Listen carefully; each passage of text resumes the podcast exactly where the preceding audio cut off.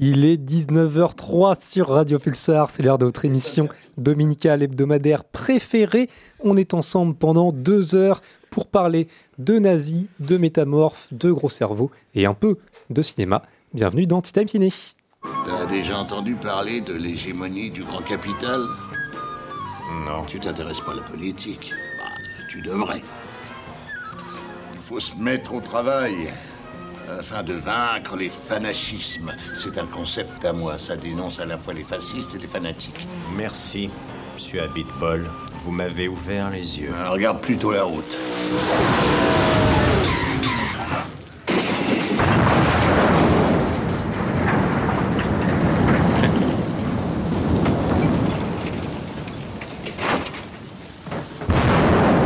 Oh, monde de merde. Aussi, j'ai bien envie de le dire. Monde de merde.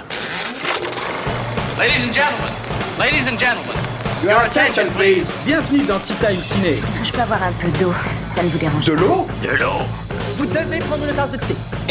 Faut parler dans le micro, Un Greg. thé divin. 20 Pa, pa, pa, pa, pa, pa, la, pa, pa, pa, pa.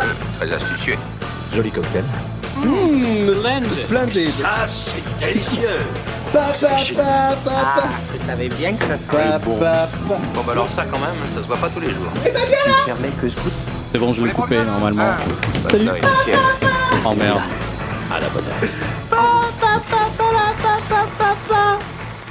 C'est notre dernière de la saison, laissez-moi kiffer, merde. Bonsoir. Bonsoir. Bonsoir. Et ben ouais, dernière de la saison 2022-2023. Bienvenue dans Titam Ciné. On vous accompagne jusqu'à 21h sur la radio des étoiles, le 95.9. Mais ne vous inquiétez pas, on sera là de nouveau à partir du 10 septembre parce que c'est deux événements. Un, on reprend la saison. Et deux, ça sera les 28 ans de Antoine, Exactement. Ah. le grand garçon qui devient un grand garçon. 28 ans. Et oui, très belle date, euh, 10 septembre pour, euh, pour redémarrer. euh. Quel est ton signe astrologique, Antoine? Eh bien, du coup, je suis Vierge. effectivement. Aïe, aïe, aïe. Et ce sera trois, trois jours avant mes 28 ans. C'est vrai. Tu es vierge aussi Je suis vierge aussi. Eh ben, faisons la fête des vierges. Allons-y. nous sommes On des fera- êtres on fera la- purs. Pardon Nous sommes des êtres purs. On fera la fête le 10 septembre du coup. On reprendra donc pour la saison 2023-2024 avec plein de petites surprises. On est en train de réfléchir à, à remanier un petit peu la, la, la formule Titam Ciné. Le remaniement, ouais. Le grand remaniement. Le grand. Euh, on vous en dira un peu plus là dans les semaines à venir. On va réfléchir un petit peu à, à voilà. Ouais, ouais, suivez nos réseaux, Twitter, on poste des trucs de temps en temps. Voilà, Peut-être donc que Si ça arrivera Twitter marche aussi. Ben, en fait, on, on Si. Twitter existe encore euh, Mais la oui, fin ça, ça existera encore. On est là pour parler de cinéma pendant deux, pendant deux heures jusqu'à 21h. Je m'appelle Grégory, je suis très content d'être ici pour la dernière de la saison. Bonsoir euh, Mathias. Mais bonsoir, Grégory. Et oui, toi tu nous accompagnes jusqu'à 21h aussi. Je vous accompagne jusqu'au bout de la route, moi. Nickel, tu seras là l'année prochaine? Je serai là l'année prochaine. Super. Bonsoir euh, Antoine.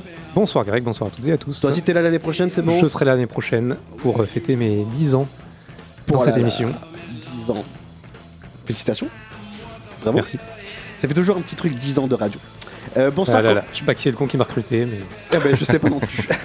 Et je pense que le gars le regrette fortement aujourd'hui au bout de 13 ans. Euh, bonsoir Quentin.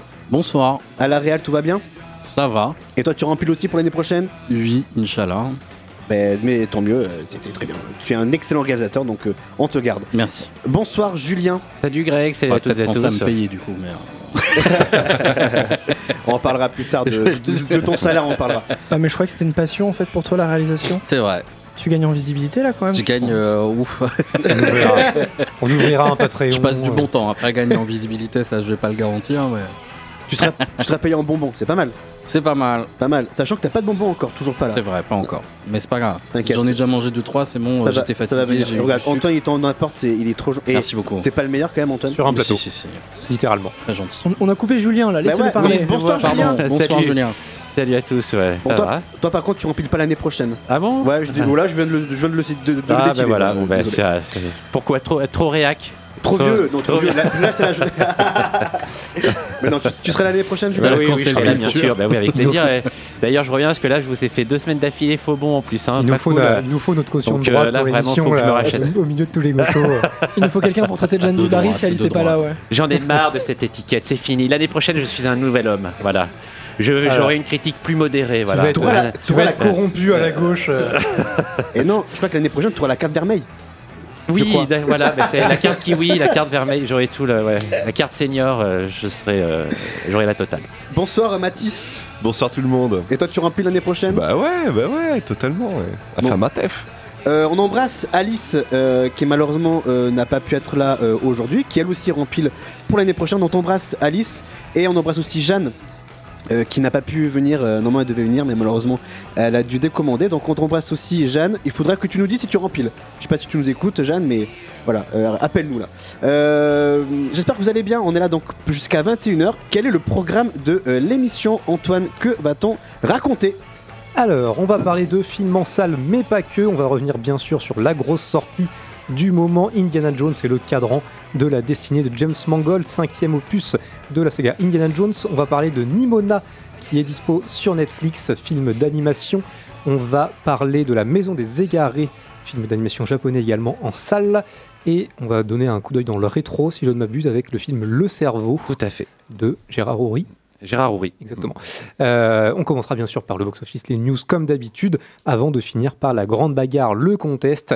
Entre-temps, on parlera un petit peu des films qui sortent cet été pour voir un petit peu ce qui nous attend pour, euh, pour les mois de, de juillet, août, les films, les films qu'on va aller voir pendant cette période, qu'on traitera peut-être pour certains à la rentrée justement quand on, quand on reviendra. Et puis, euh, et puis voilà, ça fait déjà un beau programme. Exactement, et puis n'hésitez pas à réagir avec nous sur euh, le Twitter de l'émission. Antoine, c'est lequel déjà? C'est euh, at Tea Time Ciné, comme le nom de, de l'émission. Enfin, si Twitter marche pour vous. si Twitter que- marche euh, pour vous, ce qui n'est pas mon cas sur téléphone depuis, depuis hier, là c'est la merde. Tu ne fais pas Euh, partie des élus. Je ne fais pas partie des élus. Euh, bon, tweet deck, ça va à peu près, donc euh, là, je peux, je peux tweeter avec le compte de, de l'émission. Mais c'est vrai que c'est la merde. Donc peut-être que, que Twitter n'existera plus d'ici là. Mais sinon, en attendant, at Tea Time Ciné. Et, euh, et puis voilà. C'était quoi la- Les réseaux? Mais Oui, bah, non, mais c'était ça. Twitter. Titam Ciné, Twitter. On a un Instagram que de temps en temps qui est mis à jour, pas souvent. mais Ça, c'est Jeanne qui s'en occupe, euh, et Jeanne, elle est pas là, donc euh, bon, voilà. tant pis. Donc, euh, et euh, et puis voilà. on, est vraiment, on est vraiment à jour sur on les a réseaux une page sociaux. On a- Facebook, mais qui, je crois, n'a pas été mise à jour depuis 2-3 ans, si c'est pas plus. Euh, si vous êtes community manager, Ouais. que vous voulez euh, être euh, travailler dans la passion, voilà, sans Voilà. être rémunéré, Dans la passion et la voiture. Voilà, euh, envoyez-nous un message. Nous sommes, nous serons intéressés par votre profil. Euh, les news, Quentin, on y va C'est parti. News ciné. On commence par le point box-office, Mathis. Et oui, le dernier de la saison. Oh, Oh. Mais est-ce qu'il reviendra l'année prochaine, le point box-office Bah, mais oui, si tu le Ah. souhaites, il reviendra. Voilà. Mais bien sûr que je le garde, le point box-office. Après, s'il souhaite, Greg, l'année prochaine, il sera là une fois par mois à tout péter. Donc, euh, bon, Je serai là deux fois par mois. Bah, Trois il- fois par mois. Il faut de la continuité dans l'émission, c'est important. Voilà. Oui, oui. C'est pour, ça que tu es là. c'est pour ça qu'on change d'animateur à toutes les émissions euh, en fonction de qui est là. Ah, Yes. pitié, dis- dis-moi que les chiffres de The Flash sont catastrophiques et que tu les Ah as tous oui. surlignés en rose, Ouais, ouais, ouais, des drops ouais, de ouais, 70%, ouais, ouais, des gens qui sont jetés par la fenêtre chez Warner. Je pense que chez Warner, là, ça se dans passe mes veines. Laisse-le faire son boulot. Il est professionnel, Mathias. Alors, Mathias ou Mathis Non, Mathias. je Mathias, parle à ouais. Mathias. Vas-y, Mathias. Ok, bah oui, bah on va démarrer avec le box-office français avec Élémentaire euh, qui euh, débute avec 425 000 entrées pour sa première semaine. À la deuxième place, nous avons Spider-Man qui cumule 1,4 euh, million d'entrées depuis euh, son, le début de, de son exploitation. Et à la troisième place, nous avons bah, la catastrophe, hein, The Flash, qui cumule depuis sa sortie 573 000 entrées, euh, ce qui est très faible. hein. Je le rappelle, hein, lors, de la- de, lors de sa première semaine, euh, Man of Steel avait euh, tapé le million. Et là, euh, The Flash. Voilà, 500 000, ouais, c'est raide. C'est même pas sûr qu'il atteigne le million. Là, il se tape le mur. Ouais, Est-ce qu'on peut rappeler que Shazam 2 a été sacrifié pour préparer la sortie de The Flash, qui est un flop, Oui, et non, que mais- Supergirl a été avorté alors que le film était prêt mais qu'ils l'ont pas montré? Donc là on est Ah, quand même... Batgirl. Ah, Bad Girl, pardon. Bad Girl, je, oui. je- je confonds parce que quand Ouais. il y a une Supergirl, il y a une Bad Girl, je suis perdu. Mais euh, trois films qui ne sortent pas ou sont des fours atomiques, c'est quand même pas mal quand même Ah euh, ouais, comme euh, streak. chez, chez Warner, je pense que c'est compliqué, chez DC aussi. Donc, Ils font euh, quoi Ils font sonner le téléphone de Matt Reeves en lui disant euh, Batman quand ou c'est Joker 2 qui est censé les sauver? Après, bah, il y a aussi. Ah, Il y a Man of euh, Steel, euh, de James- c'est surtout James Gunn, je pense. Ils sont là, James Gunn, s'il te Oh, plaît. putain. Oui, Viens a, nous a en sauver. plus dévoilé son casting justement de, du prochain Superman. Hein. Euh, peut-être qu'on en parlera peut-être en partie news, je sais pas. Euh, J'anticipe, non Non, je pense pas. Bon, c'est pas, grave. Oui, D'ailleurs, le, c'est ouais, vrai que- le- le retrait de Batgirl, c'est extrêmement con parce que c'est peut-être un des persos où il pouvait faire un film de- des plus intéressants, mais bon, la Warner, hein. Ouais. Mais c'est vraiment ce moment où on se rend compte que les plateformes et la SVOD en général, parfois c'est stupide parce que il y a des contenus qui partent de Disney Plus alors que ça fait probablement moins de deux mois qu'ils sont là, parce qu'en fait, pour des questions de taxes en général, ils préfèrent les retirer pour ne pas perdre d'argent plutôt que les laisser sur la plateforme. Du coup, bah, encore une fois, euh, le support physique c'est super, euh, bon, pirater parfois c'est pas si mal, et euh, bah, c'est enfin, c'est compliqué comme ces plateformes où au bout de deux mois il y a des contenus exclusifs qui dégagent, et où parfois c'est plus rentable de ne pas faire sortir un film qui est achevé et qui est abouti. Le capitalisme, hein, bref. Le capitalisme, il speak. La suite, Mathis, des chiffres. Et oui, bah, je l'avais évoqué la semaine dernière, le box-office américain du week-end dernier qui nous a réservé une belle surprise euh, parce que Spider-Man a repris la tête euh, du box-office avec 19,3 millions de dollars de recettes. Euh, en deuxième place, nous avons, nous avons, nous avons Élémentaire avec 18 millions de dollars de recettes. Et en troisième place, nous avons The Flash avec 15 millions de dollars de recettes qui s'est bien écroulé, un bon gros gadin pour le film qui au total dans le monde a récolté 218 millions de dollars de, de recettes. Euh, alors peut-être que les chiffres ont été mis à jour. Là, je vois que tu regardes sur Box Office Mojo. Oui, je je les ai regarde. notés, moi, je les ai notés avant, avant 19h, donc peut-être que ça a évolué. Bah, je sais pas, il faut que je regarde. Non, ouais, bah, je, je- je sens que le professeur veut, veut, veut me tacler.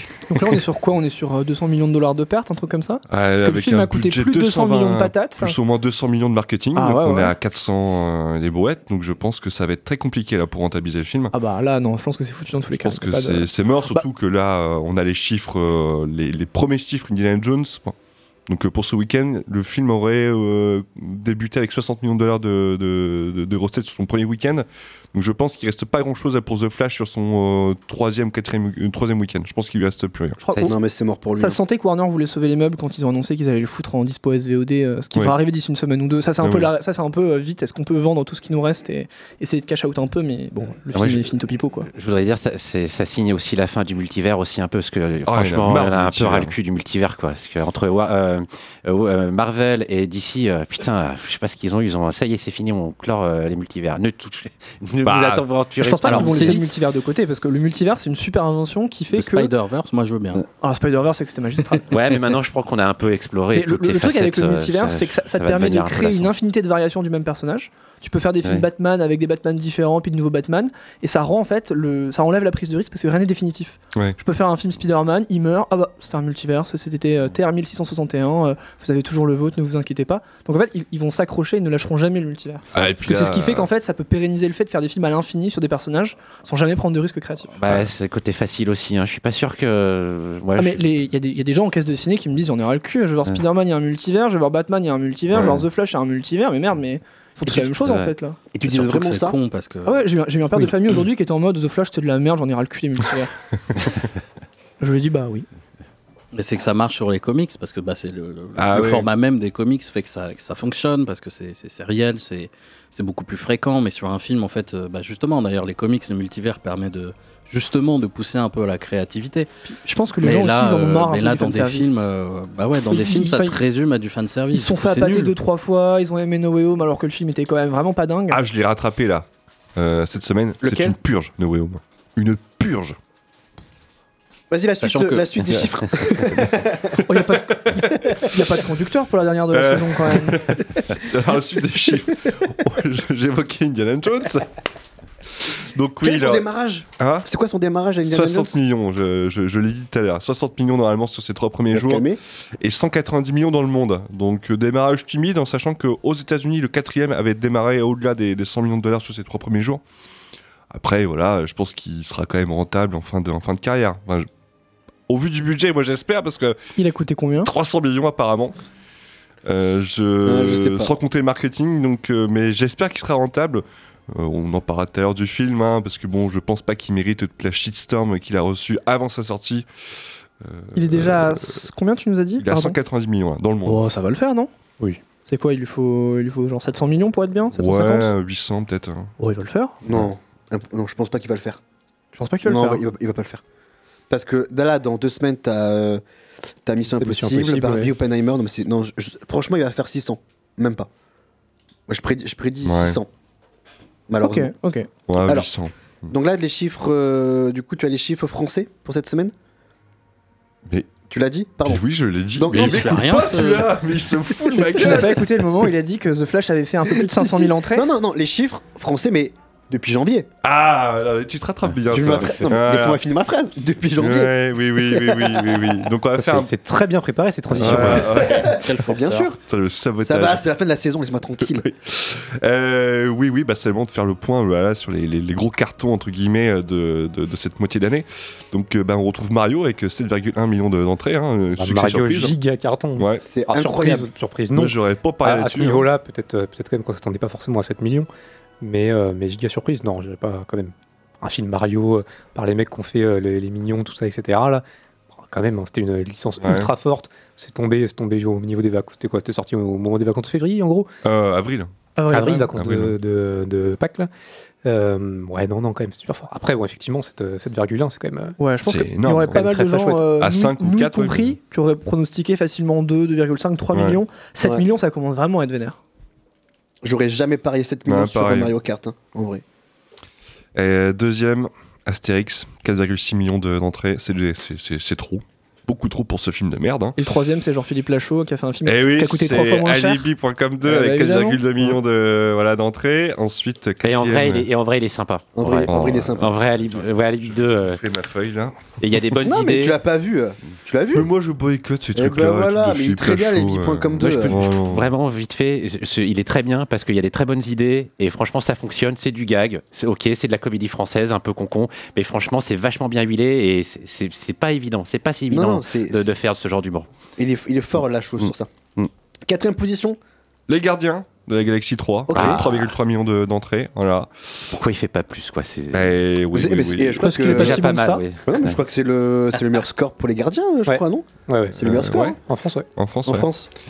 Et ben, euh, en cinquième, nous avons les, les trois mousquetaires, voilà, avec euh, pareil 3,3 millions d'entrées.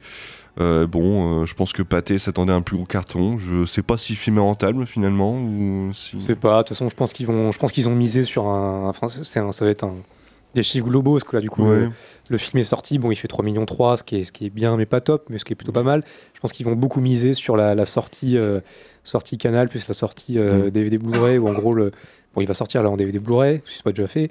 Il va sortir sur Canal, en gros, un mois ou un mois et demi avant la sortie du deuxième opus, qui va sortir pour, euh, pour la fin d'année, qui est quand même la période la plus faste pour le, pour le cinéma dans le dans le dans l'année.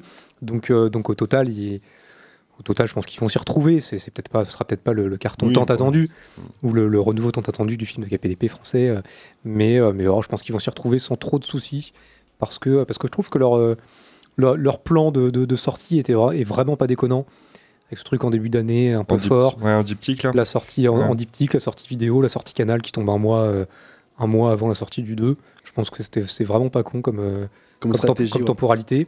Et, euh, et non, je pense que le 2 va fonctionner, va aussi faire 3-4 millions en fin d'année.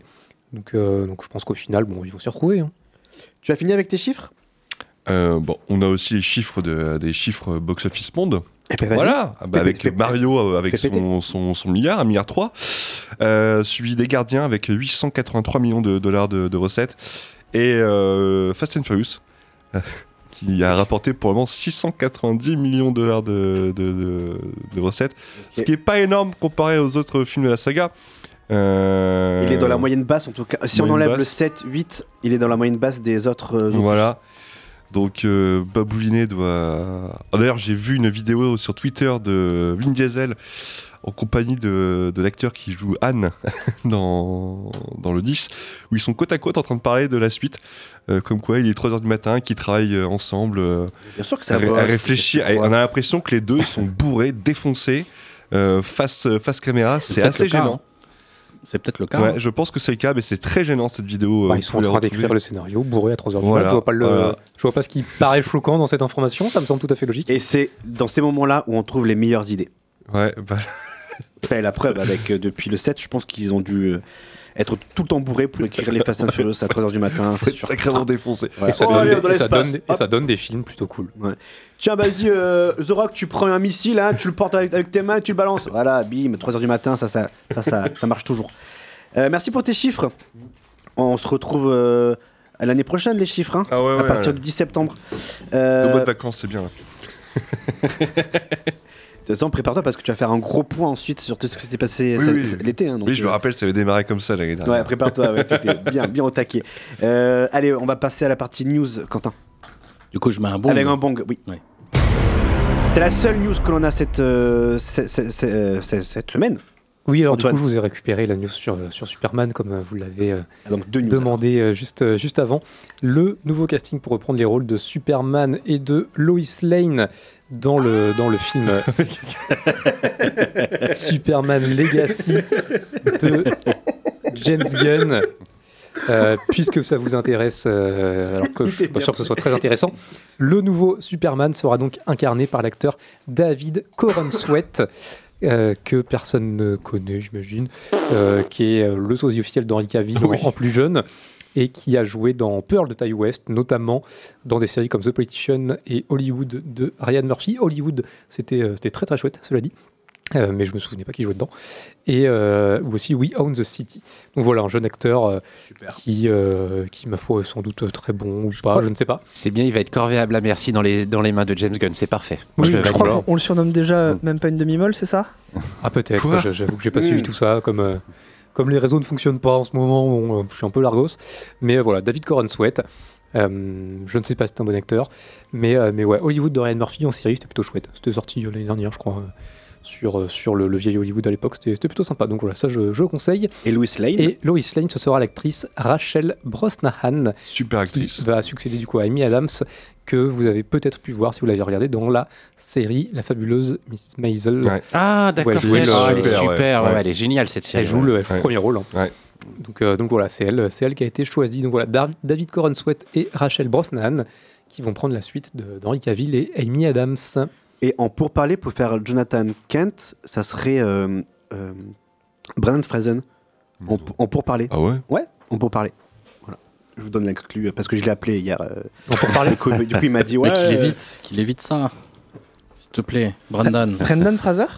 Ferait des trucs, Oui, fais des euh, trucs oui, mieux euh, de, le mec de ta la vie. momie là. Ouais, ouais, il f- il jouerait Jonathan euh, The euh, Whale, Kent. Ouais. Ok. Voilà, il sera en pour. En tout cas, il sera en pour parler. Voilà. Merci Antoine. Prochaine news? Bah, il y en a pas d'autres, si Si, il y en a une deuxième. Ah, ok. Parce qu'en fait, celle qu'il a rajoutée pendant que Mathis. Je croyais qu'on euh, avait qu'une seule news. Non, il y en a deux maintenant. C'est là, ça la force de Titem Ciné. On fabrique le conducteur au fur et à mesure. On fabrique l'émission là. Et Oui. le temps que la deuxième passe, il y aura peut-être une troisième news. Parce que là, j'en ai, ai une troisième. Troisième. Oh merde Euh, troisième news, Antoine, du coup. Oui, ça va plaire à Julien. la deuxième, la deuxième news étant qu'il y a un conducteur dans cette émission. Première nouvelle. Euh, ok, nouvelle news.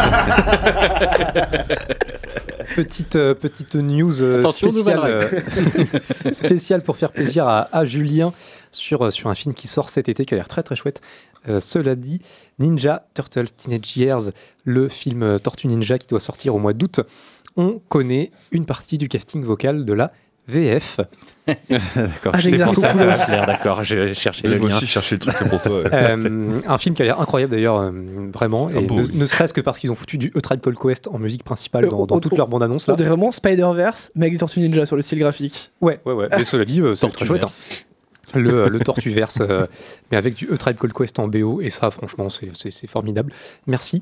Euh, par contre, pas merci pour le casting vocal de la VF, puisque euh, on va retrouver dans cette VF Gérard Darmon en Splinter. Ça, bah, admettons peut-être pourquoi pas. Mmh, ouais. Mais on va aussi retrouver Marc-Antoine Lebré, que vous connaissez peut-être, qui est un humoriste euh, slash imitateur. euh, Ouais. euh, voilà. Euh, Poulpe, Monsieur Poulpe. Oh, mais. Après, Fianso. Poulpe, ça va, il Fianso. s'en sort. Poulpe, euh, il est dans la semaine. Bon, c'est que en guest, mais il s'en sort très bien dans la semaine. Fianso, Fianso, par contre, bon, Oh qu'est-ce qu'il fait là? Enfin, l'équipe est au cas, mais qu'est-ce que tu fais là? Audrey Lamy, Ok. Jérôme Niel, Oh. Laetitia Casta, Alison Wheeler, Anne-Claire Coudray. Mais c'est quoi, ce- Ah, c'est clair, coup de c'est quoi cette Ouais, boomer qui doit énergie jouer là de- aucun, qui doit jouer aucun une journaliste, comédien de, de doublage, en fait. Euh, alors après, c'est principalement pour tous les méchants et les seconds rôles. Euh, c'est- Il y en a, il y en a aucun qui joue le rôle d'un des, d'une des, des- des tortues. Mais, euh, mais bon, il y a quand même Splinter en, en Darmon. Et puis ensuite, ouais, tous, les, tous les méchants, c'est euh, euh, Fianso, Poulpe, euh, Jérôme Niel, euh, Anne-Claire Coudray qui doit jouer un personnage de journaliste, enfin qui doit interpréter un personnage de, de journaliste, euh, Alison Wheeler, Laetitia Casta, qui, pourquoi pas, euh, Jérôme Ouais. Niel, bon bref. Dar- C'est- Darman, Splinter, Oui, pourquoi, pourquoi pas, pas, ouais. C'est Star Talent, le film. Boomer Energy, là On dirait Star Talent, mais il y a 30 ans en fait. Mais, euh, mais voilà. Alors, pas Jérôme Niel pour le coup, ni Alison Wheeler, mais bon. Ou sinon, euh, au pire, ce qui est possible, c'est de le regarder en Mais en VO. Vas-y, rentre chez toi, vas-y. Mais là, non, non, mais là, raison, laissez-le. autant, autant on a défendu et, je continue de défendre la VF et je continuerai de le faire à chaque fois. Bon, là, les Star Talent comme ça. Alors en plus, là, c'est pas, euh, c'est pas juste. Il y en a, euh, il y, a, y un ou deux Star Talent qui se baladent euh, pour faire des, des seconds rôles. comme, euh, en vrai, comme à l'époque, dans le premier Spider-Man, il y avait Olivier Giroud qui avait une pauvre tag, un moment sur un méchant dans un multiverse. Ça durait littéralement deux secondes. Et euh, là, bon, enfin, franchement, c'est. Enfin, Darm, le vrai Fiction, enfin, il n'y a que ça, quoi. C'est euh, Star Talent le film. Et là, je pense qu'à un moment, faut, faut se calmer quand même. Ouais. Après, au- autant regarder la VO, mais en espérant que la VO ce soit pas la même chose, parce que j'ai pas regardé qui était euh, qui était à l'affiche, mais euh, Il y en a pas ça mal quand même arrive aussi, euh. le, le Star Talent. hein. Ils sont pas euh, ils sont pas exempts de, de ce problème. Mais oui, il y en a pas mal aussi. Je peux te retrouver la liste euh, rapidement. Mais, euh, mais ouais, non, non. Enfin, là, à un moment, c'est un, peu, c'est un petit peu too much quand même. Euh, en version originale, on aura quoi? On aura Jackie Chan en Splinter. On aura Giancarlo Esposito. Ah oui, c'est on hein. aura euh, John Cena en Rocksteady. On aura Seth Rogen, euh, Ask Cube, Post Malone. Euh, Paul le Rudd. Star Talent est vénère aussi aux US. hein. Mais, euh, mais ouais, voilà. Et mais il y en a qui ont déjà fait du doublage au moins. Ouais, ouais. Ouais, et par contre, aucun, aucun Star Talent euh, en ce qui concerne les, euh, les quatre euh, tortues. Ce qui visiblement a l'air d'être le cas quand même en français aussi. On ne sait pas encore qui, qui fait les voix, en tout cas, c'est pas vraiment officiel. Squeezie. Mais, euh, Squeezie, Squeezie peut-être, je ne sais pas. Mais, euh, mais ouais, il y a quand même aussi un peu de Star Talent en, en VO. Mais, euh, mais pff, Moi, là, il y a un moment, ça saoule. Quoi. Après VF ou VO, juste bah, c'est les Tortues Ninja, bon euh, en film d'animation, enfin je veux dire, c'est pas la grosse hype non plus quoi. Enfin, euh, Oui, là, Euh, après, euh, regarde, euh, regarde les bandes annonces, il, est, il a l'air, il a l'air vraiment très très bien. Ils, Ah, l'ont- ils l'ont d'accord. taffé, euh, ils l'ont taffé. Alors c'est des tortues, euh, tortues euh, adolescentes, mais euh, mais non, ça a l'air, ça a l'air de bien fonctionner, pour les c'est adultes et tout. ouais. Ça, en vrai, alors ce Pour le sera coup, elles sont vraiment Teenage euh, Ouais. Ninja Turtles. c'est, c'est vraiment les- c'est, euh, Teen- euh, Ninja Turtle Teenage Years, c'est le titre en, en VO. Et, euh, et ouais, non, non, je pense que là, pour le coup, ça va quand même être assez adulte et tout. Ça, ça a l'air vraiment très chouette. Ce sera peut-être pas, ce sera sûrement pas le film de l'année, on sera d'accord. hein. Mais, euh, mais c'est pas juste un film Tortue Ninja random euh, qui sort, parce qu'il y en a déjà eu plein des films euh, Tortue Ninja. Mais euh, là, ça a l'air- ils ont l'air d'avoir taffé un peu plus euh, pour, euh, y compris le grand public et les gens qui aiment le cinoche. Donc, euh, donc en vrai, moi, je suis vraiment curieux de voir ce film-là. Mais, euh, mais bon, faites un effort sur les voix, quoi. De temps en temps, un qui se balade, pourquoi pas, en, en rôle complètement tertiaire. Là, c'est là, c'est un peu lourd quand même. De toute façon, on en reparlera à la rentrée euh, de ce euh, Tortue Ninja euh, adolescent. Euh, c'est un concept, donc pourquoi pas. Il sort en août, c'est ça? Bah, c'est la base du truc, hein. Tortue Ninja, c'est à la base, c'est Oui, c'est vrai, oui, c'est ça, oui, Mutant, c'est vrai, euh, c'est vrai, c'est vrai. Ninja Il, Turtles. il sort en, donc en août. Il sort au mois d'août, ouais. Ok, ben on en reparlera euh, à la rentrée. Euh, du coup, comme c'est la dernière émission, j'ai laissé euh, carte blanche à euh, Quentin pour la programmation musicale. Donc, euh, Sauf pour Indiana Jones. Sauf pour Indiana Jones, mais bon, ça c'était logique. Euh, donc tu en as choisi deux, normalement. Ouais. Donc on te laisse euh, ben, euh, introduire tes musiques que tu as choisies. Ok, et bien pour la première, j'ai choisi euh, Sweet Transvestite. C'est difficile à prononcer. Ça vient tout simplement du Rocky Horror Picture Show. Euh, voilà. Et euh, je ne veux pas en dire euh, spécialement plus. Et on, on se retrouve juste après. Euh, des bisous. Je crois qu'il n'y a pas trop d'intro, donc je lance direct. À tout de suite sur Tea Time Ciné, sur Radio Pulsar. Bisous.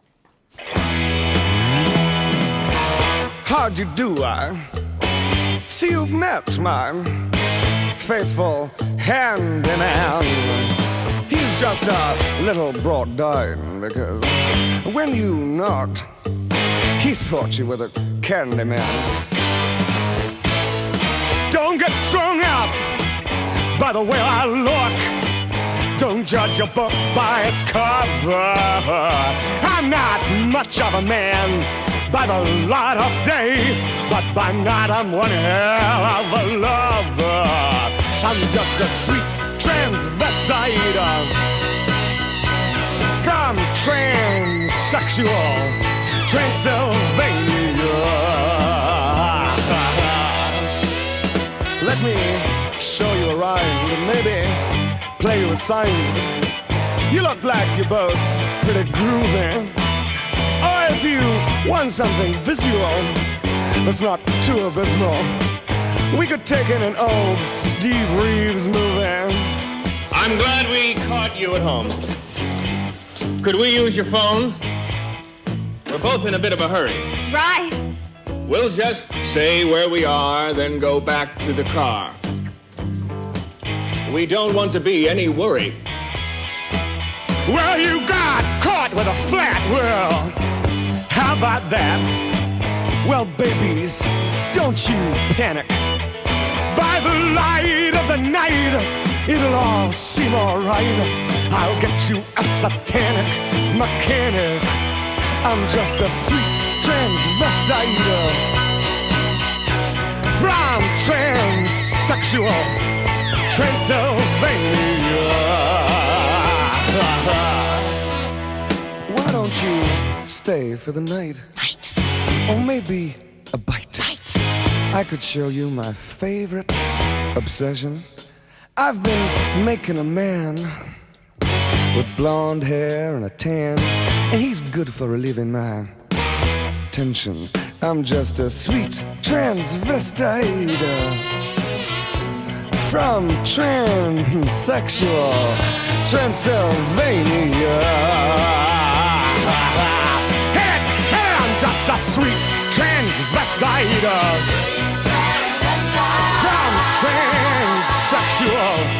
Transylvania.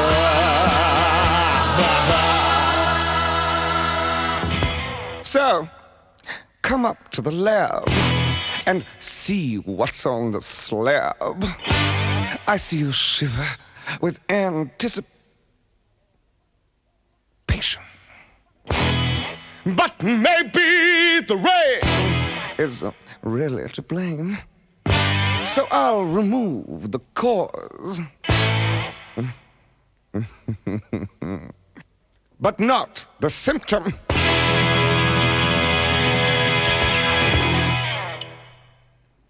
C'était Sweet Transvestite, Transvestite pardon, de, euh, du Rocky Horror Picture Show avec euh, la magnifique voix de Tim Curry. Son magnifique rire, ces magnifiques petites mimiques vocales qui sont, qui sont absolument formidables. Voilà. Bah, super, Quentin. Bah on peut, écoute. euh, On peut passer au film en salle Bah écoute, si tu veux, oui, bien sûr. Allez, c'est parti.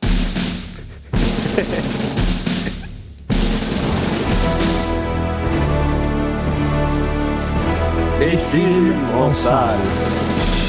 Une équipe 100% masculine vous accompagne jusqu'à 21h sur la radio des étoiles.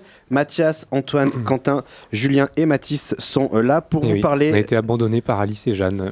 euh, Eh oui. On vous embrasse les filles. Euh, Indiana Jones et le cadran de la destinée, c'est le film dont on va parler d'ici quelques instants. Mais avant toute chose, petite, euh, petit détour sur la maison des égarés. C'est euh, Mathias qui l'a vu ce film.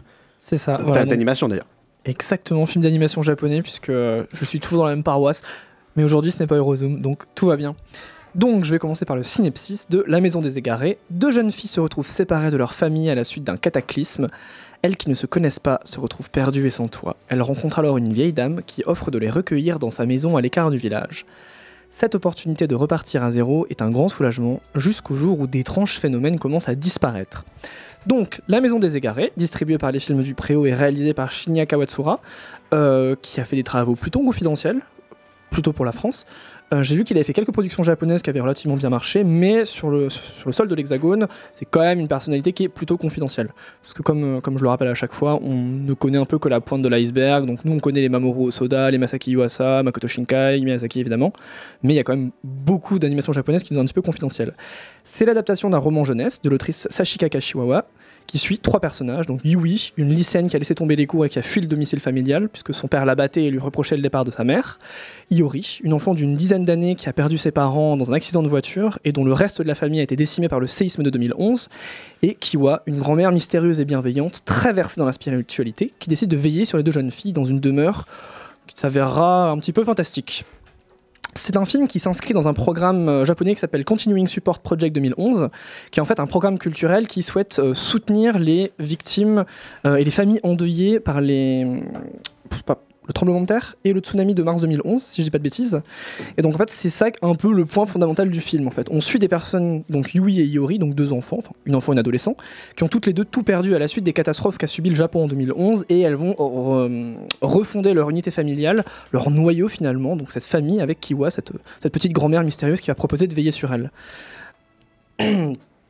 Euh, la Maison des Égarés, c'était quand même un sacré morceau parce que j'ai l'impression que le film essaie de faire beaucoup de choses. C'est un film qui est vraiment Japancore à l'extrême, encore plus que euh, Hayao Miyazaki qui mangerait euh, des takoyaki sur une plage à Hokkaido. C'est un film qui essaye de parler du Japon en général, donc de sa géographie, de sa spiritualité. C'est un film qui parle beaucoup de spiritualité, beaucoup de sa mythologie. Donc vous allez voir des yokai, vous allez voir des kappas, vous allez voir plein de créatures que vous voyez souvent dans les livres. Qui parle aussi des mutations du Japon, donc par exemple le passage de la vie à la ville, de la vie à la campagne qui va arriver à la ville, et aussi qu'est-ce que ça représente pour l'unité familiale, comment est-ce que le mode de vie japonais a changé, comment est-ce que les familles de l'époque ne sont plus les familles de maintenant, parce que maintenant il y a des cadres qui bossent plus. Donc c'est sûr que c'est un petit peu différent. Ça parle aussi finalement de toutes ces catastrophes naturelles qui sont propres à l'archipel, de la difficulté pour les familles à y survivre, du deuil, et aussi de cette solidarité qui est propre au Japon. Euh, finalement, comment est-ce qu'on arrive à, euh, à, créer en fait des familles qui ne partent de rien juste parce que ben, on a des survivants qui se retrouvent et qui décident de recréer ces liens ensemble? Donc c'est un film qui est très beau, c'est un film que j'ai trouvé extrêmement thérapeutique. Donc tout dans le film un côté thérapeutique. Il y a beaucoup de scènes de vie quotidienne qui sont vachement douces, qui sont vachement réconciliantes finalement avec un passé avec des épreuves un petit peu conflictuelles. La bande son aussi est très thérapeutique. Et en fait, au fur et à mesure que je regardais le film, le sentiment que j'avais, c'était que j'étais en train de jouer à Animal Crossing chez moi dans un pouf avec de la musique relaxante, une journée très très feng shui. Et le film a vraiment ce sentiment. C'est hyper thérapeutique. Et il y a un moment où j'avais presque envie de chialer, de me dire, mais en fait, c'est beau et ça va et on va s'en sortir. We're all gonna make it, Daijobu, tout ça.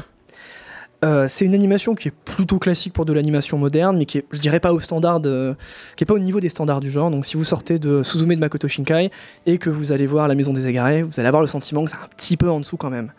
Euh, le film se permet quand même quelques séquences qui versent un peu dans le surréalisme. Quand la grand-mère Kiwa raconte des passages de contes, ah, le Seigneur des Anneaux, je l'entends. Euh, on a le droit un peu de surréalisme dans les, dans les passages qui sont inspirés des contes, et donc là ça va vous rappeler par exemple le boulot de Masaki Yuasa, je trouve, quand il, particulièrement dans Ping Pong. Donc là, c'est euh, des couleurs qui sont un peu énervées, une action qui est un petit peu moins lisible, un trait qui est plus foncé, euh, des proportions qui partent en sucette, mais c'est vraiment pour le meilleur.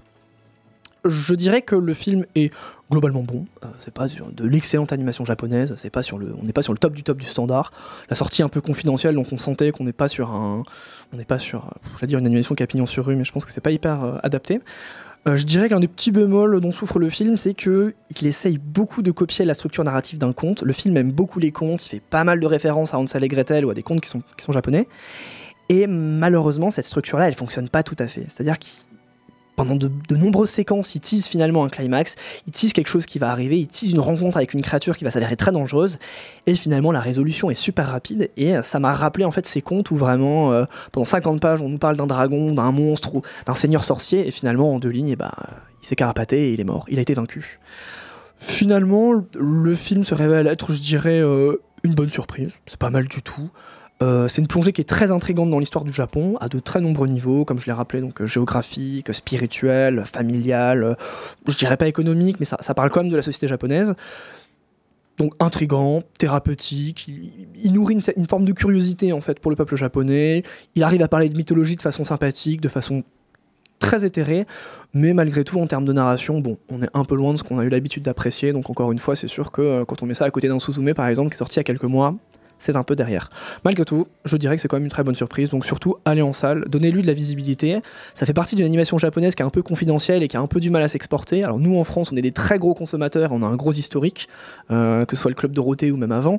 On, a toujours été assez liés aux productions japonaises. C'est un, film qui, à mon avis, ne fonctionnerait nulle part ailleurs en Europe, et je suis même pas sûr qu'en France il fonctionnera. Donc euh, si vous avez envie de donner de la visibilité à ce film, distribué, je le rappelle, par les films du Préau et réalisé par Shinya Kawatsura, bah allez-y. Et il est où? Ici à Poitiers Je crois qu'il est au CGR Castille. Effectivement. Tiens donc, mais comme par hasard. Merci. Oui, j'ajoute un truc que j'ai failli oublier, euh, c'est pour Julien. Je, recommande quand même très fortement la VO parce que c'est un film qui est vraiment Japancore à l'extrême. Vous allez entendre parler que de Japon, de mythologie japonaise. C'est vraiment un film qui parle du Japon. Donc regardez-le en VO si vous le pouvez. Et si ça n'est pas accessible en VO ou si pour des raisons vous ne pouvez pas, bon bah regardez-le en VF. J'apprécie beaucoup la. je suis euh, le symbole d'authenticité, voilà. Parangon de vertu, Julien. ah, Julien. Julien. Allez, prochain film, on va parler du coup du grand film de la semaine Indiana Jones et le cadran de la destinée. par James Mangold. Euh, vu. Oh, oui. Bah, meurs pas. J'aime de ce corps. Euh, euh, c'est Steven Spielberg qui laisse la place du coup à James Mangold qui a réalisé l'excellent Logan, on le rappelle, ainsi que Le Monde 66. L'excellent Le Mans 66, c'est vrai. L'excellent euh, Coupe le Copland micro, aussi. vite, pour, dire une euh, pour Logan. euh, Et donc il vient, débat. il vient conclure cette saga, euh, cette saga avec le cinquième volet de Indiana Jones. On l'a presque tous, on l'a tous vu autour de la table. Non, moi, à part j'ai pas vu. Quentin. Bon ben Quentin, c'est pas grave. Mais en tout cas, on a des avis euh, qui divergent ici. Comment ça, Quentin C'est pas grave. C'est pas grave, Quentin, tu feras mieux ton job l'année prochaine. Mais du coup, donc, on a Oh. des avis, on a des avis qui divergent ici beaucoup sur ce film. Mais je vais quand même donner la parole à euh, Mathis en premier, puisque c'était le film qu'il attendait depuis plusieurs semaines. Alors, Et bah, et bah alors, euh, pas mal, comparé euh, comment dire, à tous les avis euh, qui, sont sortis après euh, sa projection à Cannes, où on s'attendait une, à, une, un film catastrophique, même euh, depuis l'annonce du projet. euh, tout le, monde, il- le film a reçu une espèce de shitstorm pas possible, où les gens pensaient. Enfin, apparemment, il y aurait eu des, des, des proje- pro- projections de tests, il y avait des rumeurs comme quoi la fin, c'était le, le, jeune, le jeune Jones qui allait. Reprendre le chapeau du vieux et que le vieux allait crever dans, le passé. Enfin, il y avait plein de, théories foireuses autour du, film. Et au final, bon, j'avais une petite appréhension quand je suis rentré dans la salle et j'en suis ressorti euh, un peu, comment dire, déboussolé. Parce qu'au final, c'est pas vraiment un grand film d'aventure, c'est pas le meilleur de, de, de, de- la saga. C'est, il est entre, euh, voilà, le entre le 3 et le 4 euh, mais c'est pas pas pas un film honteux moi je trouve que c'est un film qui techniquement malgré quelques VFX qui euh, sont qui manquent de finition techniquement c'est ça de, de la tenue. En plus Mongol euh, se, se très bien au niveau de la mise en scène hein. c'est quelqu'un qui a une mise en scène très classieuse très classique et euh, ça marche dans, le film. En plus il y a une très belle photographie qui est très léchée.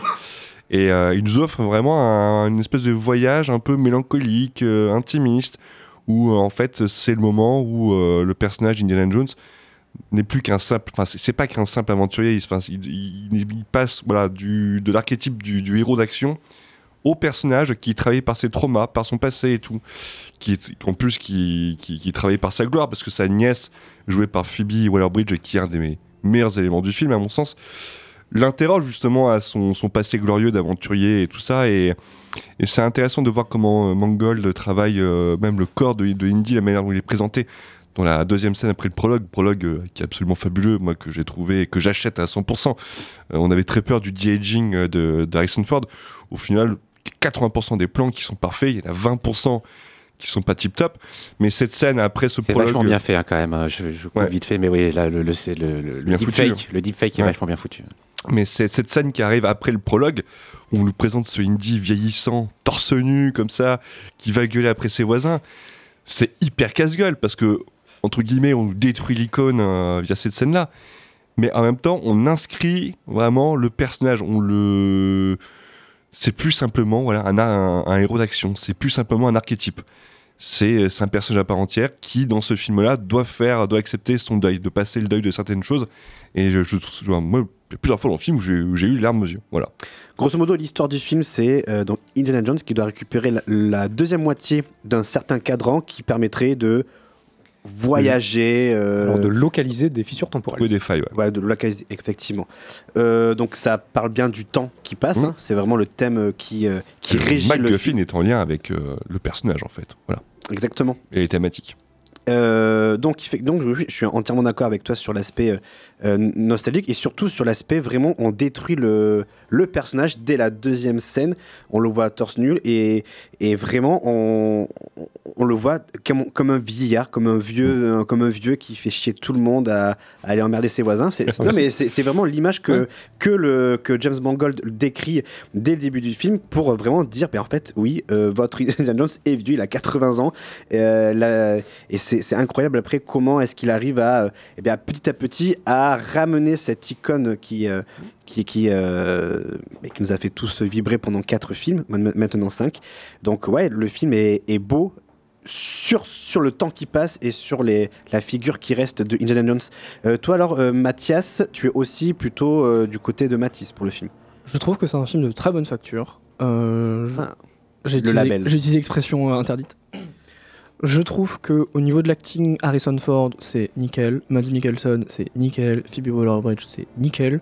Il y a quelques personnages secondaires où c'est un peu Osef sur 20. Donc je pense par exemple au gosse dont Phoebe Waller-Bridge a la garde. Qui est français d'ailleurs.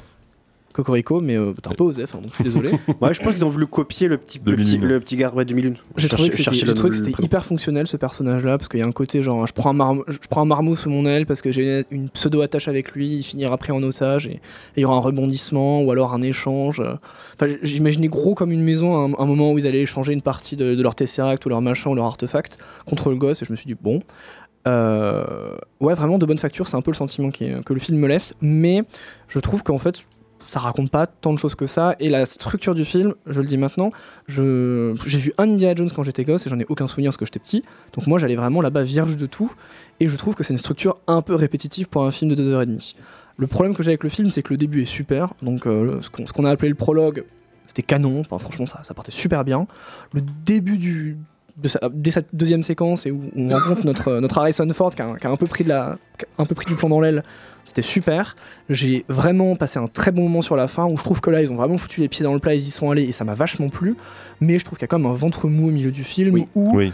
euh, on- je pense qu'ils ont essayé de faire un côté un peu Tex Avery, un peu euh, course-poursuite euh, très dynamique, sauf que c'est devenu assez vite répétitif pour moi. Donc il y a une séquence qui est super en tuk-tuk, je crois, au Maroc, qui est vraiment cool, même si je la trouve un peu longuette. À la fin, on commence à dire bon, j'en ai pris plein la gueule, mais euh, j'ai assez mangé. Bah, c'est mieux que Phase 10, dis donc. Oui, bah oui, Oui, mais- largement. hein. Et pas compliqué euh, en même temps. Je trouve Ouais. qu'après, il y a un côté un peu énigme bidon, immédiatement résolu, course-poursuite. euh, Mm. J'ai l'artefact, tu me cours après, t'as l'artefact, je te cours après. Et il y a aussi une succession de, de séquences inspecteur gadgetesques où euh, le méchant a son flingue braqué sur Harrison Ford, Phoebe Waller-Bridge ou le môme. Il pourrait le supprimer, il le fait pas. Et ça, je trouve que c'est hyper fonctionnel et c'est un peu éculé quand même. Moi, je suis d'accord avec toi sur le rythme, effectivement. La première partie, comme on le dit, est vraiment exceptionnelle. Je pense que c'est la meilleure partie du film. La seconde, eh bien, en fait, elle, euh, elle est vraiment très longue. Je dis pas lente, mais très long, en fait, pour ce que ça raconte. Et je sais pas si, euh, euh, c'est parce que le film se calque un petit peu sur ce qu'a proposé Indiana Jones auparavant. Sauf qu'auparavant, ça, ça marchait bien parce que c'était une nouveauté un petit peu. C'était à, base d'action, enfin d'aventure, action et humour. Sauf qu'à notre époque, je, pense que ça marche un peu moins, toute cette, toute cette enquête, toute ce, tout ce. comment dire. Euh, oui, euh, pour aller euh, d'une énigme à une autre, je pense que c'est un peu désuet, c'est un peu vieillot, je trouve, comme, euh, comme façon de, de narrer une histoire. Par contre, la fin, la- le, le climax, on va dire, est très très très beau et en tout cas mérite d'être d'être vu. Le film mérite d'être vu pour ce, ce- ce climax et cette scène finale. Antoine, toi, tu es plutôt du coup vraiment du côté de, Mathias, de Mathis, pardon, tu as vraiment aimé le film. Ouais, ouais, je pense même à, vous écouter que je, suis celui autour de la table qui a le plus aimé le film parce que vraiment je, le, trouve, assez excellent. Vous l'avez dit, il y a cette séquence de, prologue qui se passe en 44, en 1944, où, euh, où on retrouve un, un Jones jeune, euh, en tout cas plus jeune, aux prises avec, euh, avec des nazis, puisque bon, c'est Indiana Jones, c'est quand même quasiment tout le temps des nazis. Et, donc là, ça ne déroge pas à la règle. Toute une séquence qui va démarrer dans une tour et, et finir dans un train, qui, qui est une séquence d'action qui est vraiment très prenante et vraiment très très bien faite, où, euh, où donc, comme, euh, comme vous l'avez dit, on a Indiana Jones qui est jeune et où on a donc du de-aging qui a été utilisé.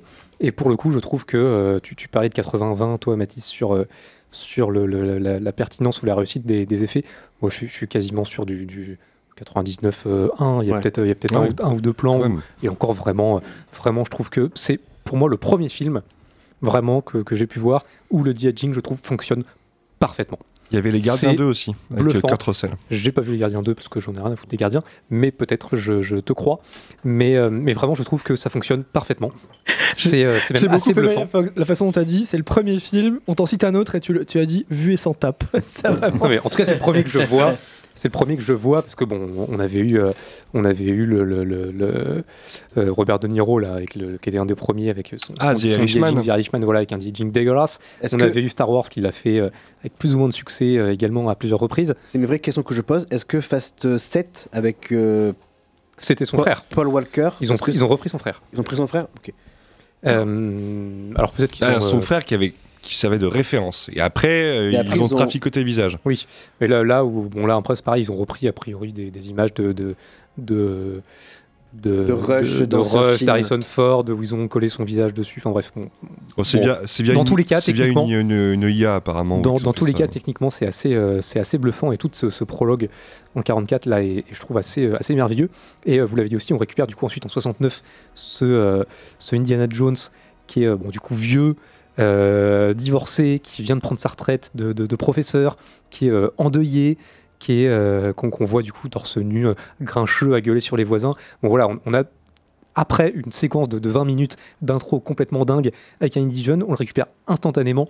Vieux, grincheux, endeuillé, divorcé. Bon, voilà, c'est la figure est immédiatement détruite et, et, et par la force des choses et, euh, et à la suite de cette rencontre avec Elena Shaw, du coup, qui joue sa filleule, il va être obligé de, repartir un petit peu, de, ressortir son, son fedora, son, cuir et, euh, et son fouet pour, euh, pour aller à la quête de, cet artefact. Mais, bon, on sent que c'est plus de son âge. Et, euh, et, et on le sent, ça va être un des sujets du film tout au long. Je trouve que c'est vraiment bien traité. Moi, j'ai bien aimé euh, les subterfuges euh, scéniques. pour- Montage. montage pour éviter de voir Harrison Ford courir.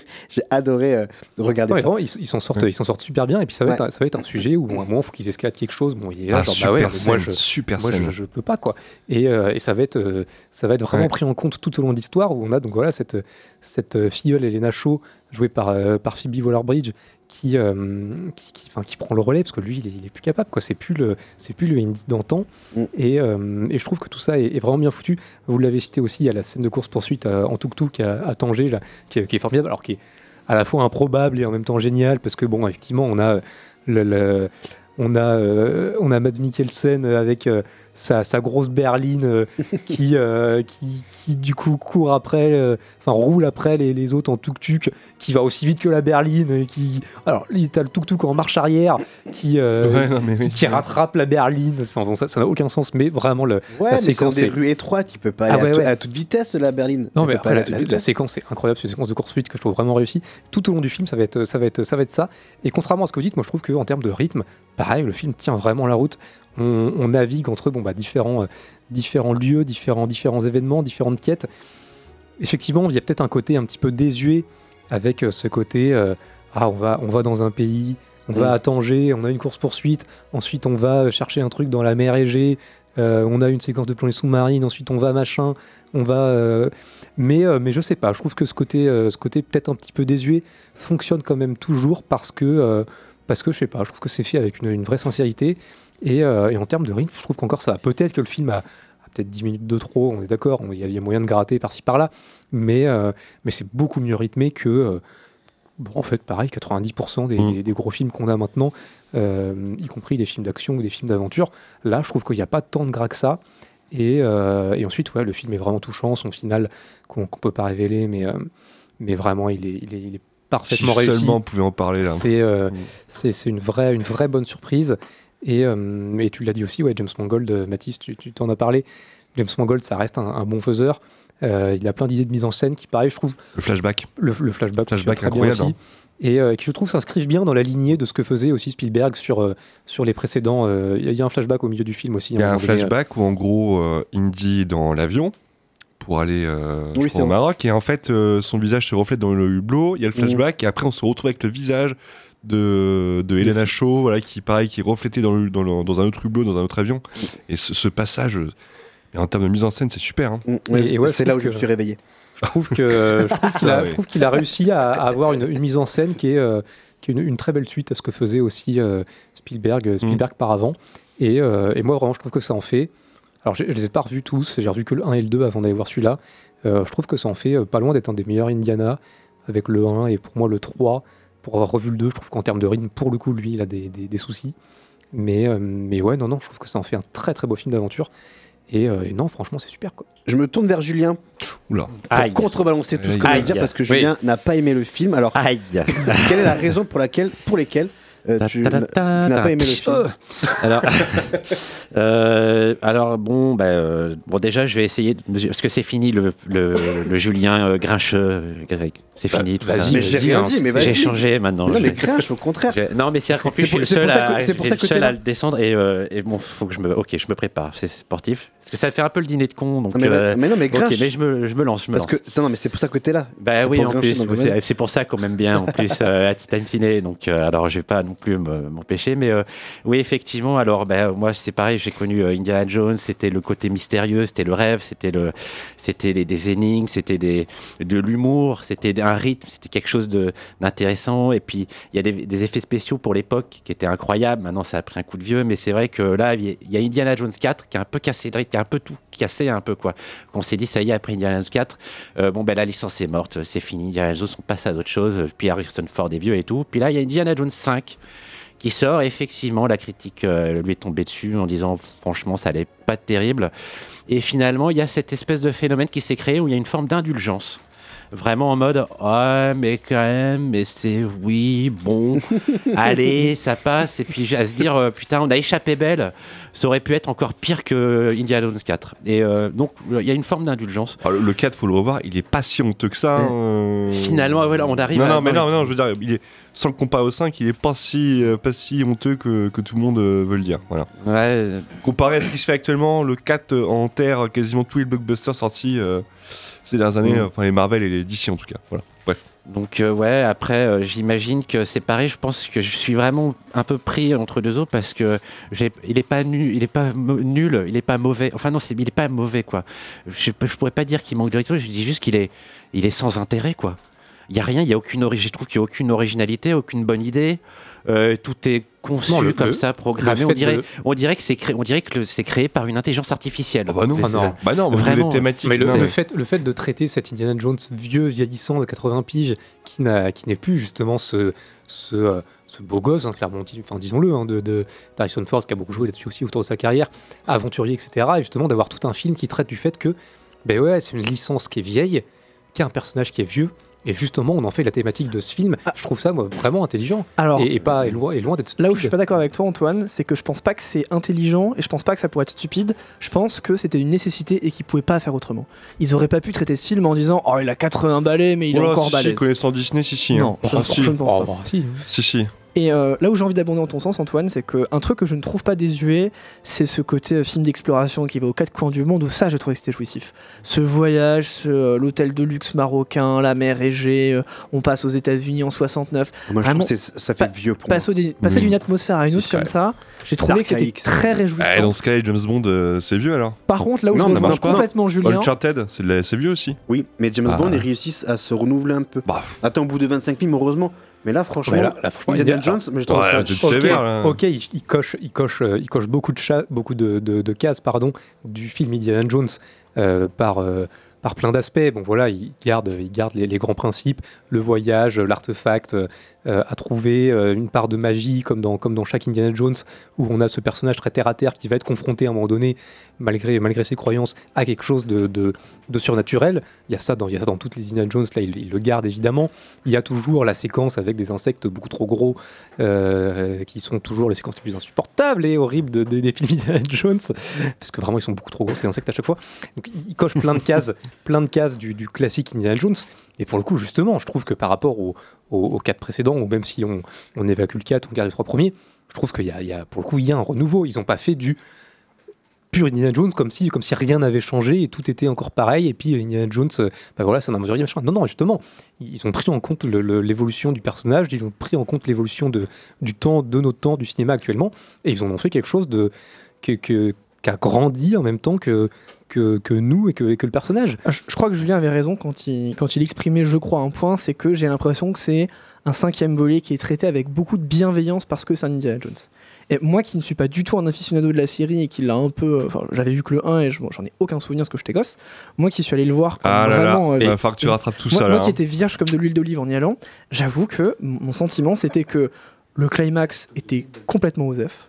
J'ai trouvé que c'était vraiment osef. Alors peut-être que pour vous c'est c'est une conclusion bien méritée au personnage, c'est quelque chose que j'ai pas mal lu. Moi j'ai trouvé que c'était euh, c'était plutôt banal, c'était pas forcément euh, c'était pas Mais forcément peut-être justement parce que t'as pas vu les, les Ouais. précédents et t'as pas, que tu t'as connais pas l'évolution du personnage. Euh. J'ai quand même le sentiment qu'il y a une, une très forte bienveillance sur, la- sur sa- cette licence. Alors, je serais assez d'accord avec toi parce que peut-être que je vais pas me faire des amis euh, ici et, et ailleurs, mais je pense qu'il faut aussi revoir les, les- les- les premiers Indiana Jones. Ça reste des films qui, scénaristiquement, enfin, voilà, n'existent pas pour leur scénario, hein, euh, très clairement. Pardon Oula, qui sont, euh, des, films d'aventure qui sont très bien, mais qui tiennent leur, euh, leur, leur reconnaissance en grande partie par, euh, par le personnage d'Indiana Jones en lui-même, par Harrison Ford, par, euh, par ce côté, euh, le chapeau, le cuir, le, le, le, le fouet, L'humour, et, euh, et- l'humour d'Indiana Jones, qui est, euh, qui, est, qui est un peu l'humour de, c'est en rapport, vrai de, de plein de personnages C'est un Ford. communicant, c'est un rapport Mais- avec la qualité des films de l'époque aussi. C'est vraiment euh, si, si les si les Oui, Indiana Jones étaient mauvais, mais en vrai, Indiana Jones n'aurait pas fonctionné autant. même, même pour les, enfin, même pour l'époque et, et- et je- franchement je, je l'affirme sans, sans souci. En, en vérité, c'est des films qui sont devenus cultes, mais qui sont qui sont pas des films euh, qui, cinématographiquement, scénaristiquement, quoi que ce soit, euh, sont Enfin, vraiment, Ah, ce sont pas des, c'est pas des chefs-d'œuvre. Hein, les Quoi Indiana Jones. Si, si, bah, c'est justement, c'est c'est le- c'est des très très bons films d'aventure. c'est C'est c'est des films qui dégagent une aura très très forte. Mais, euh, mais c'est des. Enfin, Indiana Jones, on va pas me dire que les scénarios d'Indiana Jones ils sont très poussés. Hein. Bah non, C'est, euh, il y a plein de bonnes idées en ils tout cas. sont- Enfin, c'est Oui. vach- c'est vachement bien amené. Il y a C'est bien de- écrit. Et ça, et ça, je suis d'accord. C'est bien écrit. Et ça, je suis d'accord. Mais c'est des films qui dégagent une, une très belle aura, etc. Mais qui, euh, mais qui, enfin, euh, voilà, hein, c'est- ça reste des scénarios à chaque le- fois le- assez, assez simplistes, assez, Bah, assez et absurdes comme, euh, même. comme, hein. euh, comme les films de Cameron, les Avatar, les Terminator, où c'est très simpliste, mais c'est efficace, ça avance bien, et euh, on arrive à s'attacher au personnage facilement, et on est pris par l'aventure. Enfin, enfin, Moi, je, je pour trouve moi, que c'est le- incomparable avec Et Terminator. puis au moins, il y a un scénario, ce qui n'est pas Non, le mais- cas d'Asteroid City de Wes Anderson, quoi, j'ai envie de dire. Et là, on est sur un autre débat sur lequel on ne sera pas d'accord. Mais je crois que par contre, Julien n'a pas euh, fini sa. Ouais, on non, l'a Julien, mais c'est que voilà, mise en contexte, enfin, je trouve que mis en parallèle avec les, les premiers Indiana Jones, faut pas non plus oublier que ça reste, ça reste des, des- des films euh, inspirés du pulp. Mais c'est des séries B à la base, Qui hein. sont, qui sont, qui sont, ouais, qui ont un côté très série B, euh, aventure, euh, un peu grotesque, euh, euh, grand guignol, Oui. par moments. On parlait, tu parlais des effets euh, qu'on vieillit, mais pas tant que ça, sur le fait, ah bah oui, c'est des, des personnages en cire qui dégoulinent, qui sont brûlés, etc., qui, sont, qui ont été utilisés. Bon, c'est pas des films qui. euh, qui, euh, qui étaient euh, flamboyants par leur scénario non plus, hein, faut pas l'oublier. hein.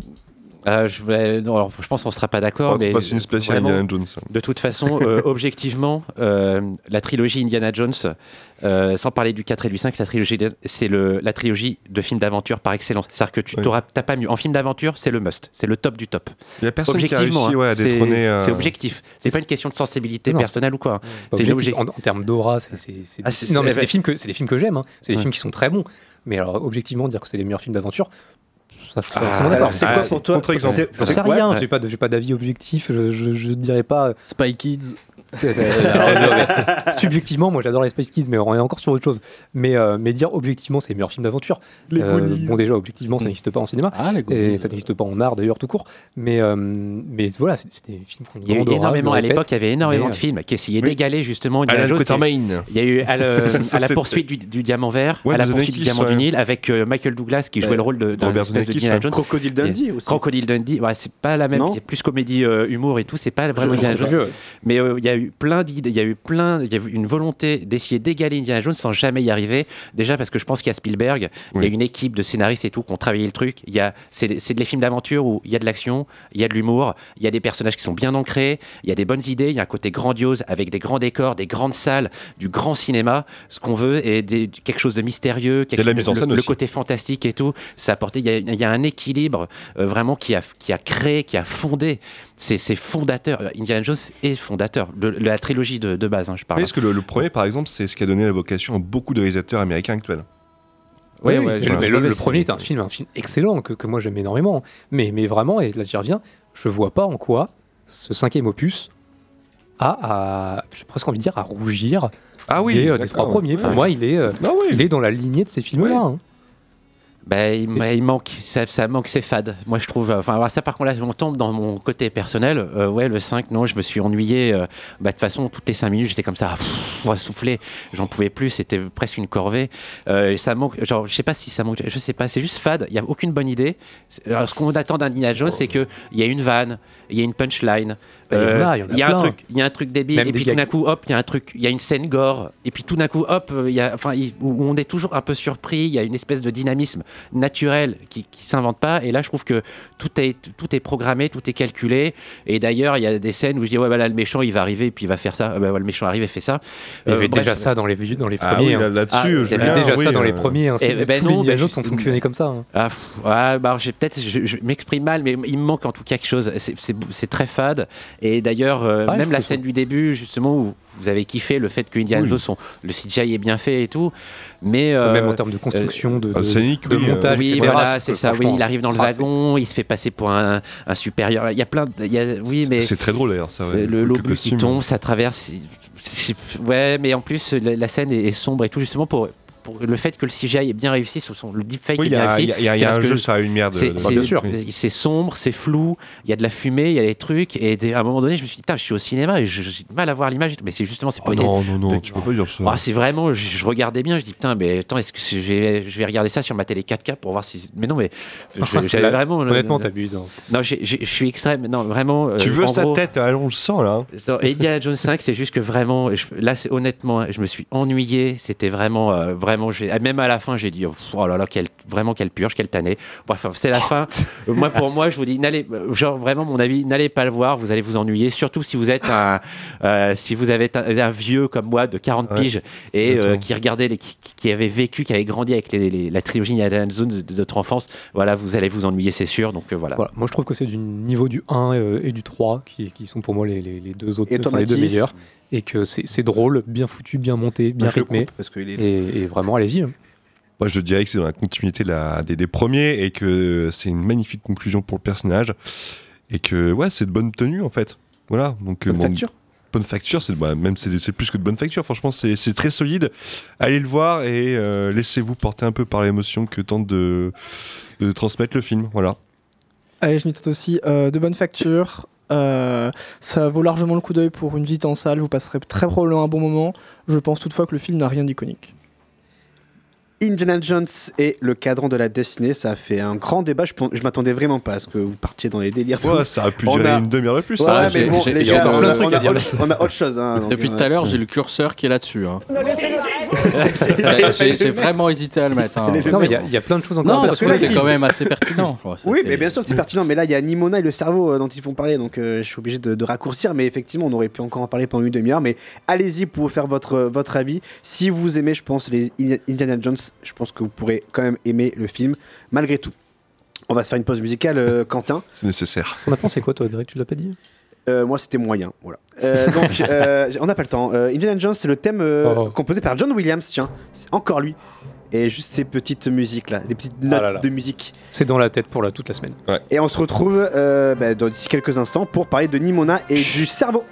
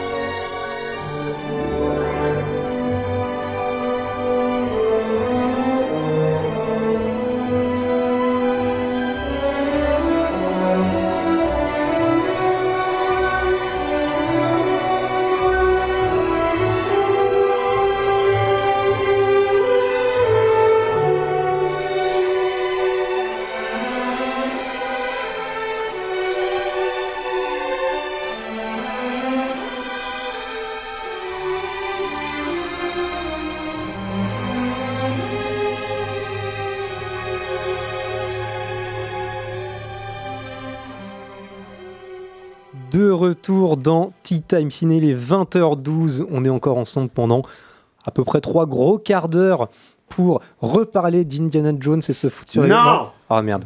Bon, bah, au moins j'aurais essayé. Malgré tout, on a écouté ce, ce thème formidable de John Williams. Ça fait toujours plaisir de l'entendre, y compris dans ce, dans ce dernier opus d'Indiana Jones. Et oui, la musique, parlons de la musique. Parlons de la musique. Non Formidable. On passe à la suite Non, on va passer à la suite, effectivement, à parler de Le Cerveau en jetant un petit coup d'œil dans le rétro de, de Gérard Horry. Mais avant ça, on va parler de Nimona, disponible sur Netflix. Est-ce que vous êtes prêts? Prêt. Vas-y. Les films Sur Netflix.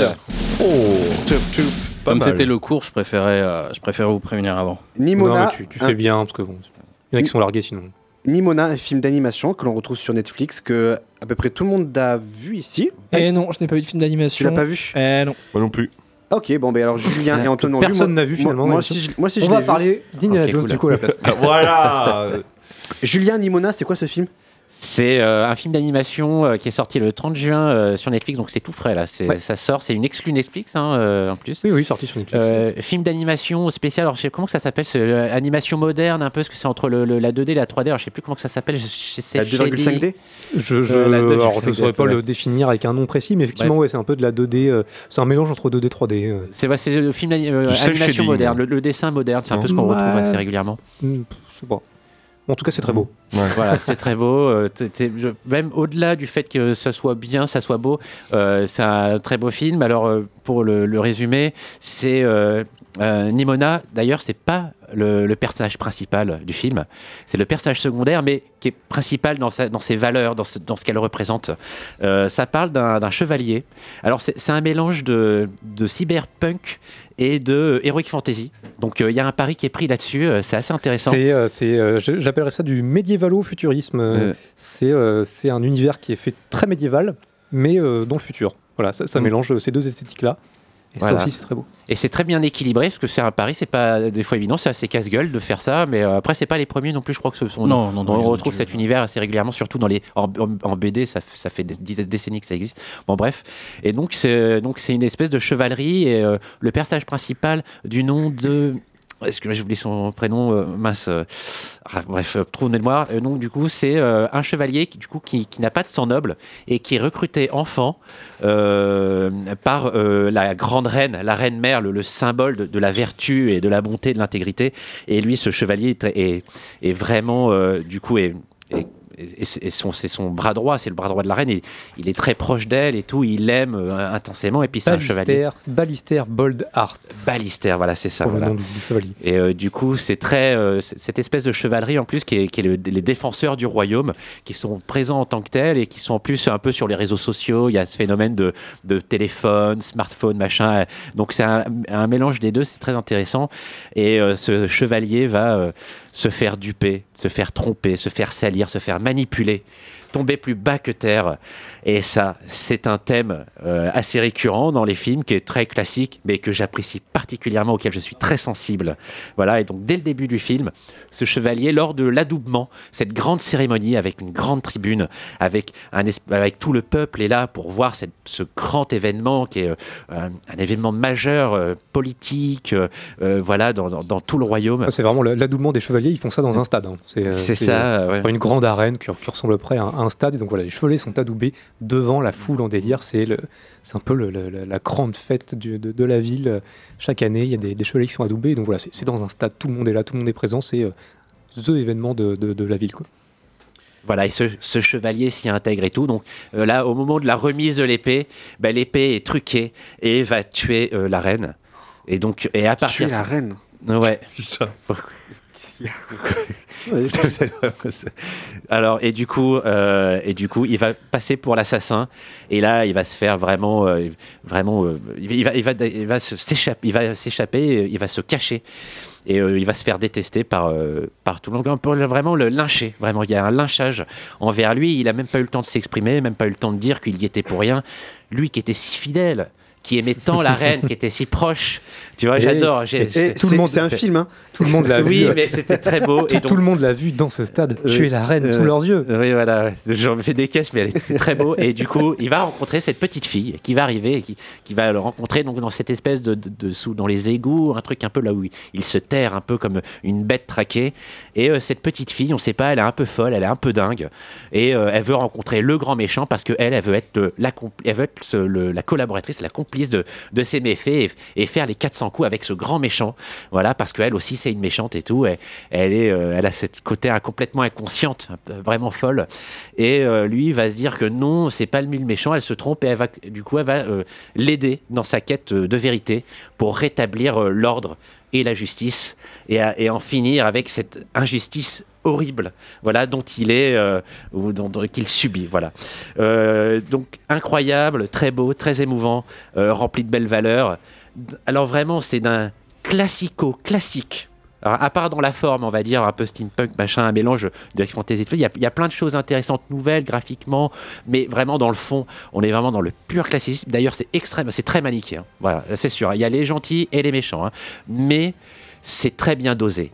Voilà, c'est les personnages sont ancrés, il y a des vraies valeurs, c'est très intéressant. Il y a tout ce que j'aime. Voilà, moi en tout cas, j'ai été extrêmement touché parce que euh, c'est quelque chose qui me touche personnellement et, dès qu'il y a des films qui parlent de ça, tout de suite, je je, fonds en larmes, je suis ému aux larmes, je suis très touché.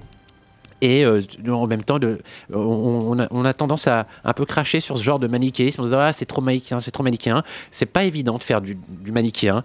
Euh, D'ailleurs, Le Roi Lion est très manichéen. Aladdin est très manichéen. Disney fait du manichéen depuis très longtemps. Ça fonctionne à merveille. C'est donc, euh, j'invite euh, euh, les gens à, du coup, en tout cas, à regarder euh, Imona, à Nimona. Et, voilà. R- rapidement, Antoine.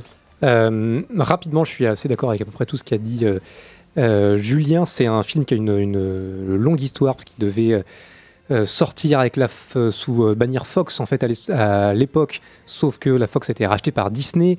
Du coup, tous les projets Fox ont été un petit peu abandonnés, mis de côté. Ensuite, Disney n'a pas voulu porter ce, projet-là qui a été racheté par Blue Sky, qui, l'a développé et le, sort désormais. C'est un film que je trouve assez, fort et pas si manichéen que ça, et, et surtout qui, est, qui traite de, propos au-delà de, cette quête de, vérité que, tu as, que cité, qui, euh, qui aborde des propos de manière euh, euh, frontale et en même temps, en même temps secondaire que je trouve assez fort. Ce, personnage de Ballister, c'est un personnage qui n'est pas, blanc, qui est, racisé, qui est aussi ouvertement homosexuel, et ça n'est jamais un sujet dans le film. Juste, on a un personnage voilà, qui, est homosexuel et c'est complètement banalisé.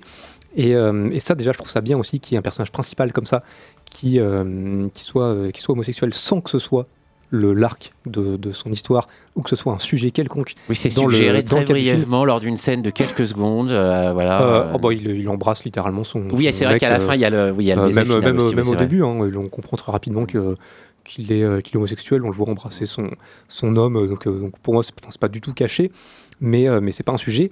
Nimona, donc cette, cette petite fille qui rêve d'être le, le sidekick du grand méchant, euh, tu l'as pas évoqué ou je crois pas, mais c'est une métamorphe. Ah, je l'ai pas évoqué, le, mais elle a un pouvoir spécial, c'est quand même un gros sujet. Elle a un pouvoir spécial. C'est une métamorphe. Elle est capable de se, de se transformer euh, en, en animal, en, en personne. De, bon, bref, c'est une métamorphe. Et, euh, et très clairement, là aussi, c'est tout un, tout un sujet qui, lui, est beaucoup plus sous-entendu. Mais il y a plusieurs moments où elle explique clairement que si elle ne se transforme pas, elle ne se sent pas bien dans sa peau. Donc là, clairement, on va, on va, on va partir sur des, des interprétations euh, euh, queer, voire drag, qui sont, euh, qui sont sous-entendues. C'est pas carrément une métaphore de la transidentité? Ouais, non, mais si, clairement, c'est clairement ça. Et, euh, et, et là, pareil, c'est juste sous-entendu, et je trouve ça, je trouve ça vraiment intelligemment amené, parce que, parce que à, à aucun moment c'est c'est ni frontal, ni euh, pudiquement caché sous euh, euh, 12 sous-entendus quelconques, pour que peut-être qu'on soit sûr, mais pas trop, mais c'est pas sûr, mais euh, on a quand même intégré le sujet. hein. Non, non, non, c'est euh, c'est euh, juste amené, sans ambiguïté, mais sans en faire des caisses, euh, et sans que ce soit euh, euh, un sujet. Et donc, euh, donc ça, je trouve ça vraiment, euh, vraiment intéressant, vraiment rare. Et je pense que du coup, des personnes euh, euh, euh, queer ou homosexuelles pourront se reconnaître dans ces personnages-là, euh, et qui sont des personnages qui ont voilà, tout un arc, toute une histoire autour. Et, euh, et donc ça, franchement, je trouve ça cool. Et, euh, et ensuite, c'est, euh, c'est tu l'as dit, mais c'est inspiré de, inspiré de plein de choses. On a du, du Donjon Dragon, du Blade Runner dans le côté euh, SF et fantasy. On a clairement Greg du Godzilla en référence aussi euh, par, par moment, Bien sûr. euh, du, du Star Wars. C'est c'est vraiment un objet pop qui mélange plein de, plein de références dans, dans cette histoire de, de, de- de quête de vérité, tu l'as dit, et, et qui mène à un- à- jusqu'à un climax qui est assez, assez euh, dingue. Euh, visuellement, scénaristiquement, voilà, ça, ça explose littéralement. Et, euh, et franchement, ça en fout plein les yeux. L'animation est très belle. hein. L'animation est très très belle. On a aussi une, une excellente VF. Euh, pour le coup, je l'ai vu en VF. Et on a, on a pour le coup plein de, de classiques de la française Alexis Thomasian, euh, Dorothée Pousseau, Emmanuel Garigeau, euh, Guillaume Lebon, Juliette Delan, donc, euh, donc Juliette pardon. Donc on, a, de très très bons doubleurs qui font que la VF est assez excellente. Et, vraiment, je trouve que voilà, c'est un film que je recommande à tous, toutes, y compris si vous êtes jeune, et surtout si vous êtes jeune, pourrez vous reconnaître dans ces personnages-là. Et, euh, Oui, c'est tout public. hein, ouais, ça vraiment, c'est ouais, ouais, tout public. Et, euh, et puis, euh, juste pour le, le préciser, parce que tu l'avais pas évoqué non plus, mais c'est tiré d'une BD. Tu, tu parlais Ok, justement de de la pas, BD à un moment dans ta, dans ta critique. C'est tiré d'une BD adaptée. Donc, donc voilà, le- le- l'écrivain de la BD étant lui-même une personne transgenre. Ok. Euh, D'où d'où ces thématiques qui sont amenées aussi dans cette histoire-là. Et, euh, et vraiment, non, non, c'est formidable. C'est très clairement un des meilleurs films d'animation que j'ai pu voir euh, euh, dernièrement et même sur ces dernières années. C'est euh, c'est excellent, tout simplement. Et au-delà, euh, moi je trouve euh, le niveau mise en scène, c'est vraiment chouette, c'est vraiment bien euh, dosé. Euh, au niveau de la narration, tout est vraiment euh, bien, euh, c'est- concret, c'est vraiment parfait. Et euh, il y, a, il y a plein de bonnes choses. Il y y a, le fait que de, la fameuse Nimona, euh, du coup, euh, entretient le mystère sur son passé et de façon euh, très drôle. Et, euh, dans des mises en scène, dans des espèces de flashbacks réinventés qu'elle se réapproprie. réapproprie. Donc il y a vraiment, on ne s'ennuie pas. Le film Euh, est très très drôle mm. par moment. Très bien, Et ouais. Également assez sombre à d'autres. Et, euh, et cet équilibre-là est, est assez, assez finement mené aussi. Alors moi c'est marrant, j'ai pas vu le côté euh, queer euh, quand ça se transforme et tout, mais il y a un côté un peu enfantin effectivement où on, voit qu'elle a un super pouvoir, euh, qu'elle a pas peur parce que justement elle peut défier n'importe qui, n'importe quelle armée parce que son pouvoir est vraiment de mesure, elle peut se transformer en tout, elle a, elle a un côté très fort. Et donc du coup on, on a peur un peu pour elle parce qu'elle est, elle est gentille, mais euh, tout le monde la déteste. Enfin bref, il y a un côté, sans Ça, spoiler, c'est euh, c'est un, peu- c'est un peu moins euh, mis en avant que l'homosexualité du personnage euh, masculin, mais c'est vraiment sur, euh, sur quelques, quelques dialogues, quelques phrases où vraiment il y a un moment où elle explique que bon, quand elle reste juste une, une petite fille, elle se, elle se sent pas bien dans sa peau. Quoi. Et justement, elle, elle explique qu'elle a besoin de se transformer pour, euh, pour être pleinement elle-même.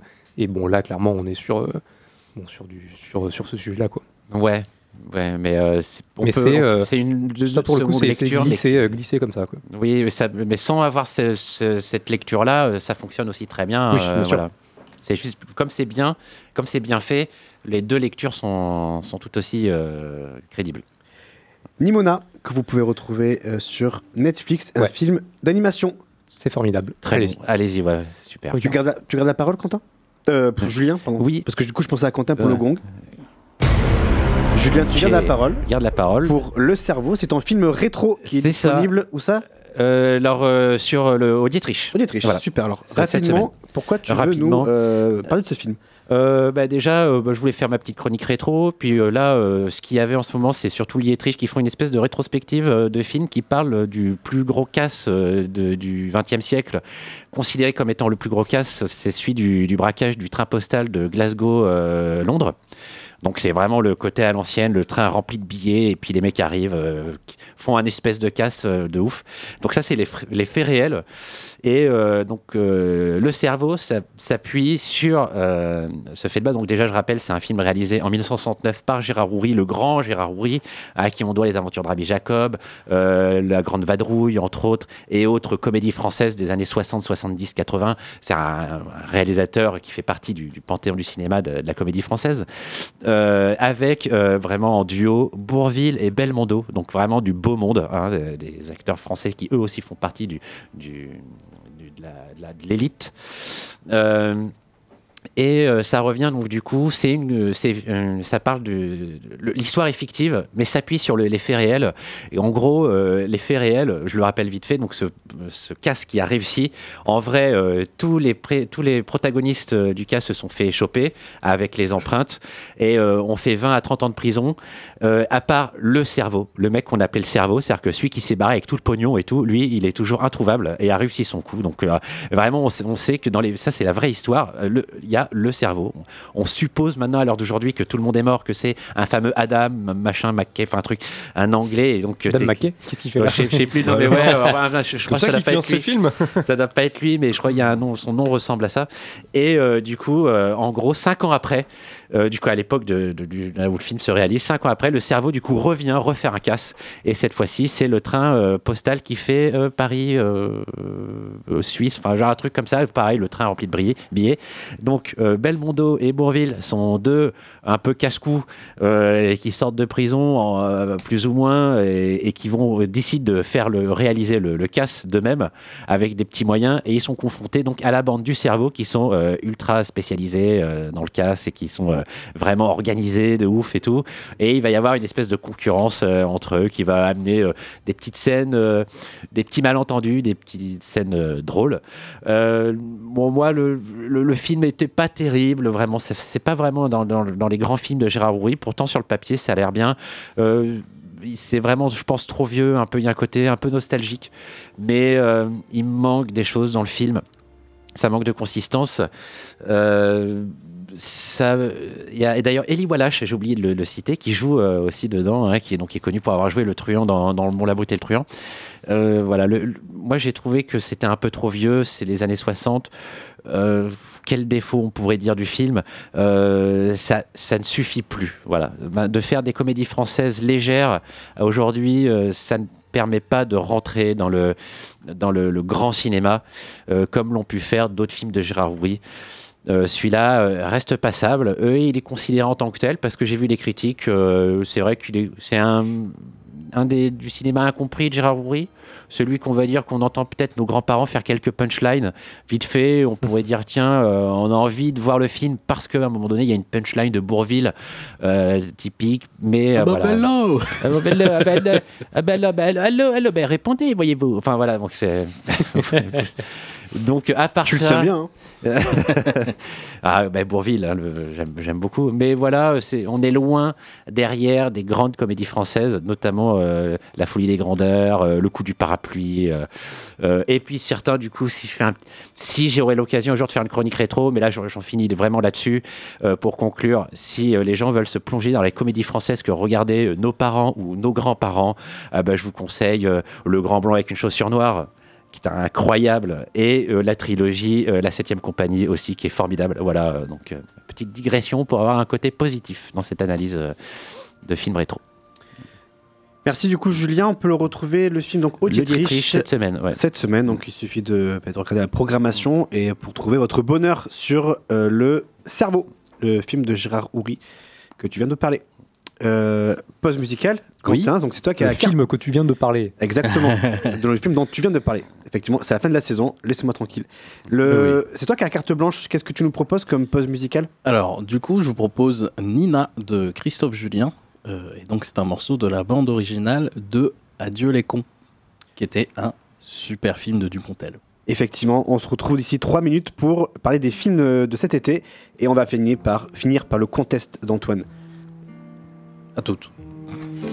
À.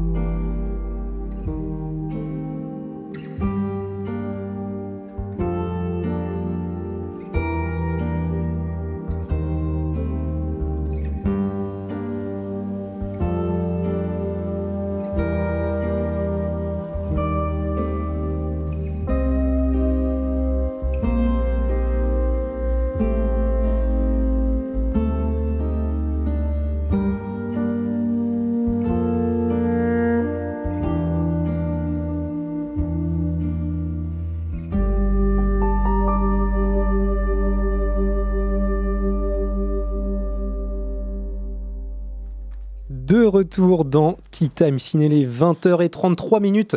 On vient de s'écouter le morceau Nina, extrait de la BO d'Adieu les cons d'Albert Dupontel. De quel, quel artiste euh, Christophe Julien. Christophe Julien, c'est lui le compositeur. Ça, je ne l'avais pas. On embrasse euh, Monsieur Julien pour euh, ce formidable morceau.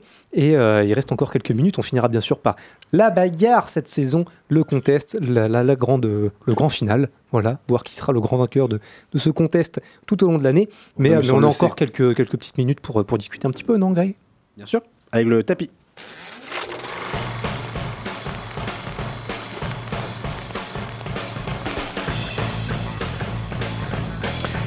Équipe 100% masculine, je le disais, Mathias, Antoine, Quentin, Julien et Mathis, on vous accompagne jusqu'à 21h avant de, eh bien, de savoir qui est le grand gagnant du contest de on, cette- embrasse, on embrasse Alice et Jeanne qui ne sont pas là du coup euh, On les embrasse. ce soir, malheureusement.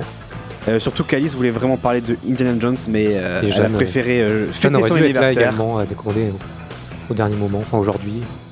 C'est malheureux, c'est triste. Des bisous. On va savoir qui est le grand gagnant du contest dans allez 20 C'est très serré, il n'y a pas trop de doute. hein. 26 minutes même si on sait qui est le grand gagnant. Mais avant euh, de faire ce contest, on va du coup comme c'est notre dernière émission de la saison, on se retrouvera à partir du 10 septembre pour la saison 2023-2024. Quelle belle Mais- date. Effectivement, Oui. les 28 ans euh, et en plus les 10 ans de radio, on va fêter les 10 ans de, de- de la radio de enfin de 10 ans de radio. On va retourner le studio. Grosse fête. Préparez-vous, plus tard vous n'êtes pas prêts. En plus, plus tard il fête aussi ses 40 ans. Alors 40 ans de, de radio, 10 ans de radio d'Antoine. Ah, Ah, j'aurais, c'est- fait, euh, j'aurais fait 25% de l'existence de, de Pulsar. euh, c'est pas mal. hein. C'est incroyable. Ça, je m'en étais jamais rendu compte. Félicitations à toi. hein. Pas mal. Euh, Ouais, prépare-toi, Yann. On, On va, hein. on va faire la fête. hein. Ouais, on va même, on va même délocaliser l'émission, tiens, au CGR Castille. On va faire ça. Et dès la première, ça serait sympa là. On délocalise l'émission euh, chez toi euh, au CGR Castille, c'est pas mal. Mais ça, se- ça se travaille. Bon, ça, ça, ça, Sur une chaîne Twitch avec Yann, une euh. cam et on mange des pizzas. ça, ça se. Euh, Non. Payé euh, par le CGR. non, mais, Alors, ça, tu verras ça avec mon supérieur, c'est pas moi qui décide. Ouais. Je suis pas sûr qu'ils soient fondamentalement d'accord. Mais bon, ça se. non, mais C'est si la publicité. Également, hein. je suis pas sûr que Pulsar soit d'accord pour la diffusion en parallèle sur la chaîne Twitch.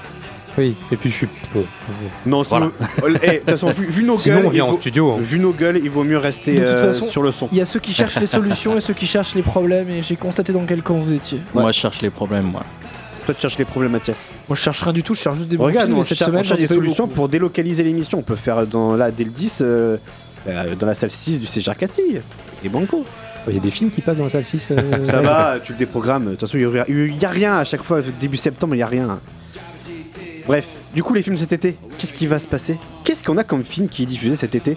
On a Aïe, beaucoup aïe, de aïe. films. On Ouais. a déjà la semaine prochaine, euh, non, dans deux semaines, Mission Impossible. Mission Impossible déjà. Ça Ah. commence par, euh, Pedro par Colling. celui-ci. Et franchement, j'ai vu la bonne annonce hier. Ouais. Ah, ça va Ouais, claquer. ça on voit. Ça envoie quoi. Euh, quels sont les films que vous attendez le plus là cet été, Antoine? Euh, alors moi, je vais pas attendre, euh, je vais pas attendre Mission Impossible euh, le, le 12 juillet. Je vais, je vais commencer dès la semaine prochaine par Master Gardener, qui est le nouveau film de Paul Schrader, Mm. donc qui est quand même un, un- un grand réal qui sort son, son prochain film le, le mercredi prochain, donc dans, dans- dans quelques jours, dans, dans trois jours littéralement. Euh, ça, ça a l'air très très bien. Euh, très très chouette. Et en plus, euh, bah, ce sera cool parce que ce sera au CGR Castille. Le 12 juillet, bon, effectivement, il y a Mission Impossible et il y a un autre film que j'ai très envie de voir qui s'appelle Limbo, qui est un film noir hongkongais qui, est, euh, qui, qui va sortir là, qui, est- qui a l'air euh, très, euh, très, très noir et très hongkongais. Donc, euh, ce sont deux choses qui me donnent, euh, deux choses qui me donnent très envie d'aller le voir. Euh, ensuite, bon, si on reste sur les grandes, grandes sorties classiques de cet été, forcément, là encore, ça va arriver vite, 19 juillet. Bon, il y a Oppenheimer et Barbie. Les deux ont l'air à peu près inratables. Et, euh, et vraiment, ça me, ça me rend très très curieux. Moi, j'avoue que Barbie, ça me rend curieux parce que la bande-annonce est vachement audacieuse. euh, surtout les taglines, euh, genre du style si vous aimez Barbie, vous allez adorer le film. Si vous détestez Barbie, vous allez adorer le film. Ah, puis surtout, il y a le. Et moi, j'adore, le- moi, j'adore, j'adore ce- cette tagline. Du marketing. hein.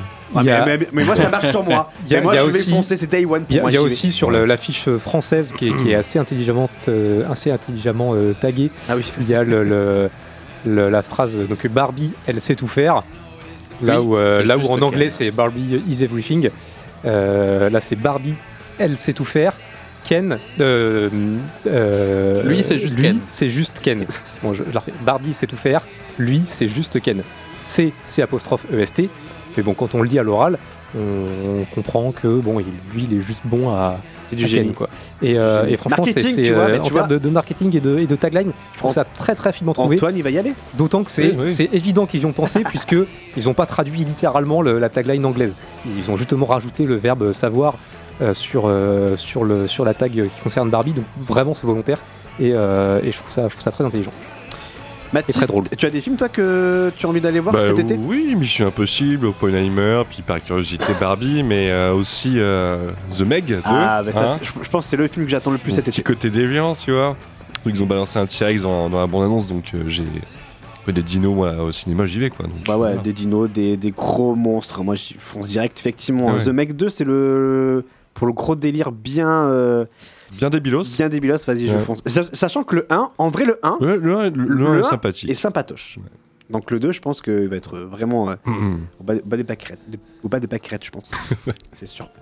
D'autres films, peut-être, Antoine, je t'ai Ouais, coupé. ouais, moi sur le, sur le mois d'août, euh, il vient juste d'être, euh, d'avoir une date de sortie, ça va arriver le 2 août. Et moi j'aime bien ce qu'il fait, c'est euh, le nouveau film de Quentin Dupieux, enfin son, son nouveau euh, film annuel, euh, Oh. slash euh, double film annuel, qui va s'appeler Yannick.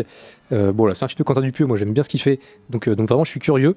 Euh, je switch ensuite jusqu'au 23 août, où là bon je serai le seul, mais bon il y a Hypnotique qui sort, qui est le nouveau Mais film non, de Robert de Rodriguez. merde, là. Et moi je suis désolé, mais j'adore Robert Rodriguez. Oh là Voilà, là. on a tous des défauts. Moi, le mien, c'est d'adorer Robert Rodriguez et d'adorer euh, les Spy Kids, euh, notamment. Mais ça a l'air génial la bande-annonce, mais il s'est fait descendre, hein, il a eu vraiment une Ouais, mais merde. parce, que, mais parce que les gens n'ont- pas de goût. Ils ne savent pas apprécier et se rendre compte du talent de Robert Oui. Rodriguez. Ouais, faut Voilà, beaucoup, faut beaucoup de tequila pour apprécier. Mais oui, mais euh, je, je ne peux plus boire de tequila pour des raisons personnelles, mais, euh, mais j'adore toujours Robert Rodriguez.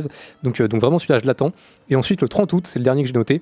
Euh, c'est un premier film de Bastien Millot. Je suis très curieux, je sais pas si ce sera vraiment bien ou pas, mais c'est une comédie qui a un, un nom qui déjà de fait donne envie. Ça va s'appeler Super Bourré. Et, et c'est un premier film français et vraiment ça a l'air ça a l'air drôle. C'est une tête de Philippe Lachaud quand même un peu. hein. Mais je sais pas, mais je suis très curieux. Euh, Mathias, euh, quels sont les films, toi, que tu as retenus pour cet été?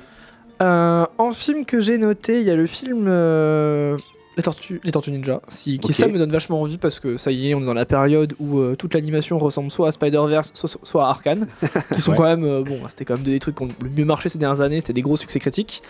Euh, je suis assez chaud pour Barbie. En fait, je me demande beaucoup si ça va être un film qui a une promo qui va bien marcher. En fait, je me demande si le concept va tenir sur tout le film. Est-ce que vraiment pendant 1h40 ou 2h, ça va marcher? Je ne sais pas, mais je suis certain que ça va être un film que je vais day one avant Oppenheimer. Euh, Op- Oppenheimer, j'irai probablement par conscience professionnelle, mais je pense quand même que Barbie, ce sera, sera beaucoup plus rapide. Par conscience professionnelle je, je- je pense que j'irai par intérêt aussi voir Oppenheimer, mais c'est pas ma priorité numéro 1. En vrai, Oppenheimer, ça me dit, mais strictement si, moi, rien. si, si. Ah, je suis d'accord. Ouais, Moi, franchement. Oppenheimer, c'est pas, c'est pas un film qui me hype dès le début, euh, dès le début du projet. hein, quand j'ai vu le synopsis et tout, j'ai fait ouais, bon, ok, d'accord. Mais ça me ça- hype, mais pas du tout. Ça, ça- c'est vachement actuel hein, au final avec ce qu'on vit avec la, le Ouais, mais conflit bon, ukrainien. J'attends de voir s'il va, va me, enfin, si Christopher Nolan va m'emporter, mais j'en ai strictement rien à faire de ce film. Sinon, on vaut mieux le, voir en salle parce que le mixage son sera encore éclaté sur Blu-ray. donc, euh, Le limbo d'Antoine m'a complètement convaincu. Et il y a un film qui m'a qui m'a un peu euh, intrigué, mais j'ai même pas eu de bande-annonce, qui s'appelle Rendez-vous à Tokyo, donc euh, catégorisé euh, rame de romance de Daigo Matsui, qui va sortir euh, fin juillet. Donc bon, voilà, je, sais pas pourquoi, mais ça se trouve ce sera mon petit. euh, c'est quoi le nom du film encore? Un, petit Drive My Car, quoi. Un, bon gros film, un bon gros drame romance japonais, bien pas piqué des hannetons, qui va me chauffer tout l'été. Julien, est-ce que tu as des films euh, pour toi Bah, alors, on les a un peu tous évoqués. Euh, bon, il y en a un qui n'a pas été évoqué, que j'attends euh, avec impatience, c'est euh, la suite de Dune. Oh, c'est Ah novembre. non, mais Ah, c'est c'est plus tard, novembre. c'est plus tard. Ah, c'est plus tard Ah, mais c'est juillet-août là. Ah, c'est pas novembre. Ah mince, ah, je pas, me suis, ah, je savais pas que ça. D'accord, ça a été retardé. euh, non, mais je, Non, me suis trompé. tu je me suis trompé. J'ai pas suivi. Non, mais alors. euh, Rien du tout. euh, Ah, non, mais Turismo. je- bah, alors, non, mais ça a déjà été Ah ouais, évoqué. c'est vrai. Oui, Gran Turismo. Ah, c'est vrai qu'il y a Gran Turismo, c'est vrai qu'ils sont. Euh, en vrai, euh, Mission Impossible, c'est sûr. Ouais, clairement. Ça, c'est le, vraiment le, le film que, que j'attends le plus. Et, euh, et puis, euh, Oppenheimer, je suis d'accord avec toi, Greg. je suis pas- J'ai vu la bande-annonce. euh, Ouais, ouais, t'as vu, c'est pas ouf, hein. Il faut voir. Après, c'est juste une bande-annonce. Je- hein, ça se trouve, le film va être bien. Non, mais. Euh, Bah oui, quand même. euh. Et puis l'histoire, euh, c'est- euh, Nolan, est quand même euh, passionnante euh, de, de cette course à l'armement. Oui. euh. Mais oui, après, Nolan n'a pas fait que des bons films, il a fait Interstellar, donc bon, peut-être que. Et Dunkerque. Et Dunkerque, c'est Ouais, vrai. surtout Voilà. Dunkerque, Surtout bon, Dunkerque. Dunkerque et Surtout Interstellar, ouais. Dunkerque, mais aussi Interstellar. Et donc, surtout euh, The Dark Knight. donc Euh, ça- Oh. Je suis d'accord. Non, c'est pas Et vrai, je rajouterai. Rises. Non, je plaisante, je Oh plaisante, j'adore The Dark Knight. J'adore. Arrêtez-les. Par Rises, contre- ok, non, mais c'était dédicace à mais- Antoine. Par contre, Tenet, c'était très bien. Oh, Oh nul à chier, là. Tenet. Non, Tenet, c'est très très bien. Ouais. T'as des films, toi, Quentin Avant de passer au contest Euh, bah, moi, tout le, monde, euh, tout le monde a déjà fait euh, plutôt le tour. Et il y en a un qui, par contre, qui me- qui m'intrigue, mais que je pense que j'irai pas voir parce que j'ai pas les, les rêves de base. Mais il va y avoir le film Miraculous qui va sortir. Oui. Ah oui. Et c'est vrai que ça, c'est quand même un truc. euh, Sort mercredi. Un truc assez. Deuxième euh, plus gros budget euh, du cinéma français, je crois. Oui, voilà, donc c'est quand même un truc Derrière assez, Valérie euh, un truc assez intéressant, film d'animation français comme ça. euh, il paraît que la série est très très bien, donc. euh, Alors, il paraît que la série est très connue et très appréciée, notamment des, des jeunes. Oui, J'avoue que j'en bah avais ouais, jamais ouais. Entendu parler, moi, avant donc, euh, que le film soit, soit. Je sais là qu'on devient, qu'on se rend compte qu'on est vieux, effectivement. Mais ouais, non, mais 80 millions de budget surtout, quoi. Du coup, bah, je, je- j'irai peut-être le voir, je pense pas, mais en tout cas, je suis euh, intrigué par ce que ça va donner. Voilà. Eh bien, nous en reparlerons de tous ces films le 10 septembre. C'est la date de notre euh, reprise de la prochaine. Ah, parce que t'as 28 ans, c'est ça?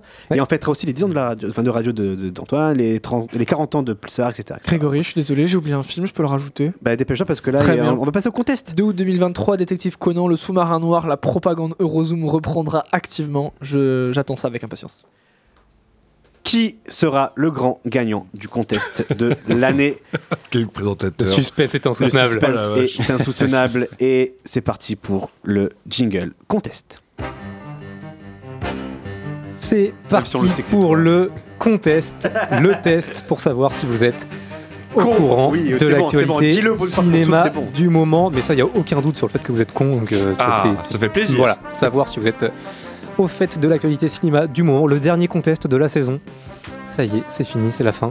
Alors, est-ce que tu peux nous rappeler les points, euh, le score global de tout le monde? Alors, le score global de tout le monde, on a Matisse en tête avec 84 points sur l'ensemble Oh de la saison. 84 Ouais. Mais tu t'es dopé ou quoi? 84 Je suis dopé, euh. Tu t'es dopé ou quoi? Greg, tu es deuxième avec 63 points. Bon, ça va. En troisième, on a Alice qu'on embrasse qui n'est pas là ce soir avec 45 points. En euh, suivant, on a Quentin avec 29 points. On a ensuite Jeanne qu'on embrasse également avec 20 points. 14 points à égalité Julien et Alex qu'on n'a pas revu depuis moult, euh, moult semaines. C'est vrai que qu'on 14 embrasse. il a fait quand même 14 points en Ouais. quoi 3 émissions Pas mal. Euh, Ouais. ouais, il a mis des points sur, euh, sur 1, 2, 3, 4, 5, 6, 7, 7 contests. Euh, Ah, sept, voilà, quand deux même. de, deux de moyenne. Mais, euh, mais ouais, non, on l'embrasse. hein. Dernier point marqué le 22 janvier. Euh, ça commence à faire quand même. Oh, 5 petits points par, euh, pour euh, Tanguy qui a été là de temps en temps. Ouais, et bah, euh, émission, il a Mathias, ah oui. Mathias tu, tu es euh, devant avec 15 points. Voilà, devant, les, devant les 14 points d'Alex de, d'Alex et Julien. J'ai pas révisé aujourd'hui, hein, je il suis est à désolé. fond. Il Mais euh, voilà, pour le, voilà pour le Mais il faut euh, pas réviser, c'est le principe. total global. Mathis y révise, j'en suis sûr. Mais je ne révise pas, je Arrête lis. Je Moi, je suis d'accord avec Mathias, tu révises Non, ouf. je lis. Tu lis, ouais, donc tu révises. Tu- tu peux pas- tu peux- ah ouais. Tu peux pas te lever le matin et être sur le Twitter de Variety et dire que tu révises pas. Arrête Alors, de je n'ai- mentir. je n'ai je n'ai pas Twitter, d'ailleurs. Voilà. Oui. Non, je sais pas. Euh, enchaîne. Bref. Bref, Euh, t'en as parti 8. Tu en as 8. J'ai 8, j'ai huit questions, 8 déclarations. Citations, oui. Effectivement, citations. Euh, c'est parti pour la première Bah vas-y, je t'en prie. C'est parti. Je pense qu'il y a effectivement de la place pour une star d'action féminine. Harrison Ford. Légèrement plus maladroite, un peu meurtrie, un peu empotée. Peut-être que ça pourrait Lawrence se faire à l'avenir. Ce n'est pas Jennifer Lawrence, non. Keanu ce n'est Reeves pas euh, Harrison Ford, ni Tom Keanu Cruise Reeves. Un des frères James Russo. Mangold. Ce n'est pas un homme qui a déclaré cette phrase. Eva Longoria. Ce n'est pas Eva Longoria, non. Je Eh ben- pense qu'il y a effectivement de la place pour une star d'action féminine. Phoebe, euh, Brie Michel Larson Rodriguez. Phoebe, machin là. là, là. Waller-Bridge. Fi- Phoebe Non, non, mais- Waller-Bridge. non, mais Ouais. donne- donne Non, le mais point à non, mais c'est Julien. bon. Julien Julien. elle mérite ce point. Merci. Voilà, les règles ont changé depuis le début de ce contest. hein, euh, début de saison, je n'aurais pas donné ce point. Attends, hein. et tu donnes le point à Julien? Ouais. Ah ouais, c'est bon. Ah. C'est bon, il a, Ah, il a, Il a 20 zéro- points d'avance là, il fait- prince. Julien qui égalise du coup avec Mathias. Exactement. Un autre match se joue ce soir. Mais euh, bon, l'année prochaine, je serai un peu plus euh, droit. hein, les, Oh, euh, Phoebe, euh, Phoebe, c'est- pas une réponse. On a compris. Phoebe, c'est pas une réponse. La réponse, c'est Phoebe Waller- Waller-Bridge. Euh, voilà, vous devriez le savoir. C'est vraiment comme ça que ça se prononce? Je ne sais pas. Waller-Bridge. Je vois pas comment ça pourrait se prononcer autrement. Waller-Bridge. Waller-Bridge. Bridge, ouais. Bref. Très bien dans Fleabag, regardez Fleabag. Ce- Ouais. je pas. Bref, euh, elle a dit ça à Variety. Tu regardes Variety il y a quelques instants. Voilà, il fallait, il fallait suivre le Twitter de Variety, justement. Euh, un point pour Julien. Du coup, euh, seconde déclaration. Je n'aime vraiment pas quand quelqu'un d'autre fait mes mains ou mes pieds dans un Margot plan. Robbie.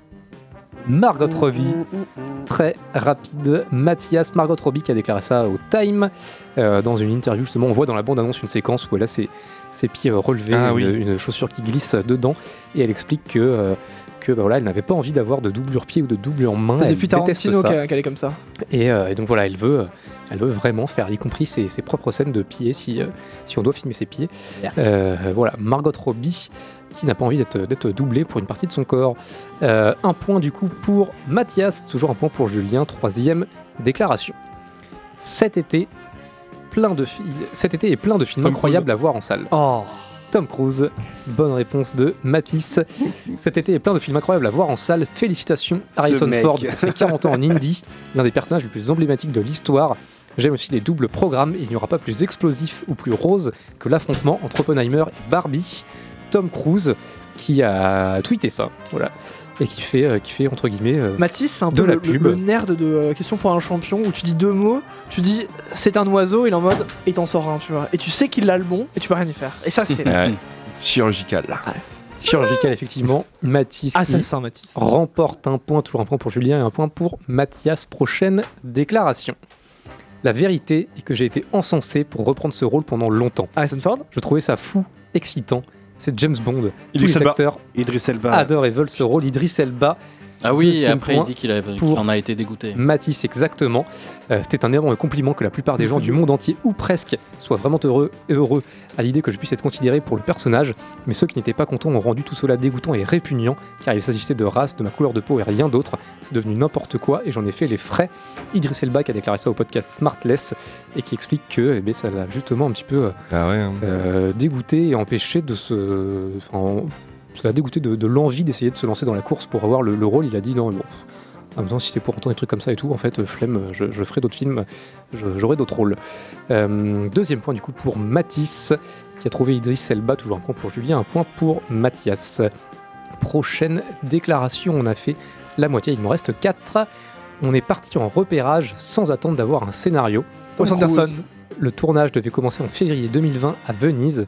Deux jours avant qu'on dise action, on m'informe que la ville doit être évacuée. James Mangold? Et nous voici trois ans plus tard, alors que la première partie s'apprête tout juste à Christopher sortir. McQuarrie. Christopher McQuarrie. Matisse, Intestable. une fois de plus, Christopher McQuarrie dans Première, voilà, qui raconte que bon, voilà, le tournage devait commencer en février 2020 à Venise. Finalement, Ah confinement, non, mais bonbon confinement, Arrêtez Covid, euh, fin du monde, c'était la merde, euh, plus de cinéma, plus de tournage, euh, c'était la, c'était, c'était galère. Et euh, trois ans plus tard, finalement, la première partie s'apprête enfin à sortir de Mission Impossible, évidemment. Christopher McQuarrie. Troisième point pour Matisse. Oh, mais le colosse Prochaine déclaration. C'est du business. Je suis là pour l'argent, c'est un boulot. Tom Cruise. Je prends mon travail au sérieux et c'est tout oui, plaisir, mais c'est mon travail. Et c'est un bon Ford. script Harrison Ford. Bonne réponse de Julien. C'est du business, je suis là pour l'argent, c'est un boulot, je prends mon travail au sérieux et c'est beaucoup de plaisir, mais c'est mon travail. Et si un bon script me tombe entre les mains et qu'il s'agit d'un personnage que j'ai déjà joué, alors pourquoi pas? Si le scénario est fort, qu'il y a un bon réalisateur, j'ai fait ce film parce que l'opportunité s'est présentée d'incarner Indiana Jones à un moment différent de sa vie. Harrison Ford dans une interview à première également où il explique bon, plus tard que euh, voilà, il, il, en- il, euh, il cherche les, les bons scripts et les, et les bons scénarios, il se met pas sur n'importe quel film non plus. Il va tourner Mais, pour, pour Marvel. euh, simplement, Il a 80 balais quand même, c'est quoi? C'est la réforme des retraites de il Macron expliquait quoi que, euh, que voilà, il fait pas, il fait pas non plus ça pour, euh, pour le plaisir ou quoi que ce soit. Bon, là, c'est c'est son, c'est son travail, Ah oui. c'est effectivement. Ouais, il est il, honnête, ouais. il gagne sa vie, donc il le dit, bon, bah, voilà, je- je- c'est mon métier, je fais ça pour l'argent, c'est- c'est c'est mon métier, c'est pas juste une passion. Et, euh, et donc voilà, je suis C'est là pour pour, ça, euh, en fait, je suis là pour s'explique. non, non, arrête. Harrison Ford, du coup, qui, euh, bon, malgré tout, fait plutôt bien son boulot, on Oui. peut le dire. Voilà. Euh, et qui permet à Julien d'avoir un deuxième point, 3 pour Je Mathis. passe devant Mathias. Ah mais merde et un point pour Mathias. Euh, Avant-dernière déclaration de la saison. L'équipe du festival m'a contacté le samedi matin vers 11h pour me demander de redescendre à Cannes, sans insister spécialement pour qu'on soit tous là. J'appelle alors Sandra Huller, Claire Denis et comme elle n'a aucune nouvelle de son côté, j'en déduis qu'elle n'a pas le prix d'interprétation, et donc que le glazer, dans lequel elle joue aussi, aura la palme. On parle évidemment du coup du festival de Cannes. Justine Trier Justine Trier, bonne réponse de Greg, Ah bah oui, évidemment. oui. Justine Bah, Trier, Je Oui, pense- je non, pense à la palme en fait. réalisatrice d'Anatomie d'une chute qui a eu la Palme d'Or, où elle explique voilà que euh, le samedi matin vers 11h, on l'a rappelé pour descendre à Cannes, sans lui préciser qu'il fallait que toute l'équipe soit là ou quoi que ce soit, et, euh, et qu'elle pensait que euh, bon, elle, elle aurait un prix, mais que c'est le, le glazer qui aurait le- la palme, et pas forcément elle. Donc euh, voilà, c'était une très bonne surprise ensuite euh, de se rendre compte que eh c'est elle qui avait le, le prix suprême. Justine Trier. Pour le grand plaisir pour de euh, Rima. Abdul Malak, bien sûr, qu'on ne- euh, qu'on n'embrasse pas, mais, euh, mais on embrasse Justine Trier. Euh, son film qui sort fin août d'ailleurs euh, également, qui sera malgré tout, je pense, intéressant à voir en tant que Palme d'Or du dernier festival de Cannes.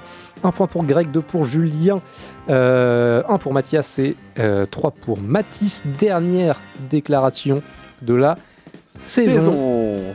Les gens de Sony m'ont demandé de jeter un œil au scénario qui allait être greenlighté. Je leur ai dit, mais quoi?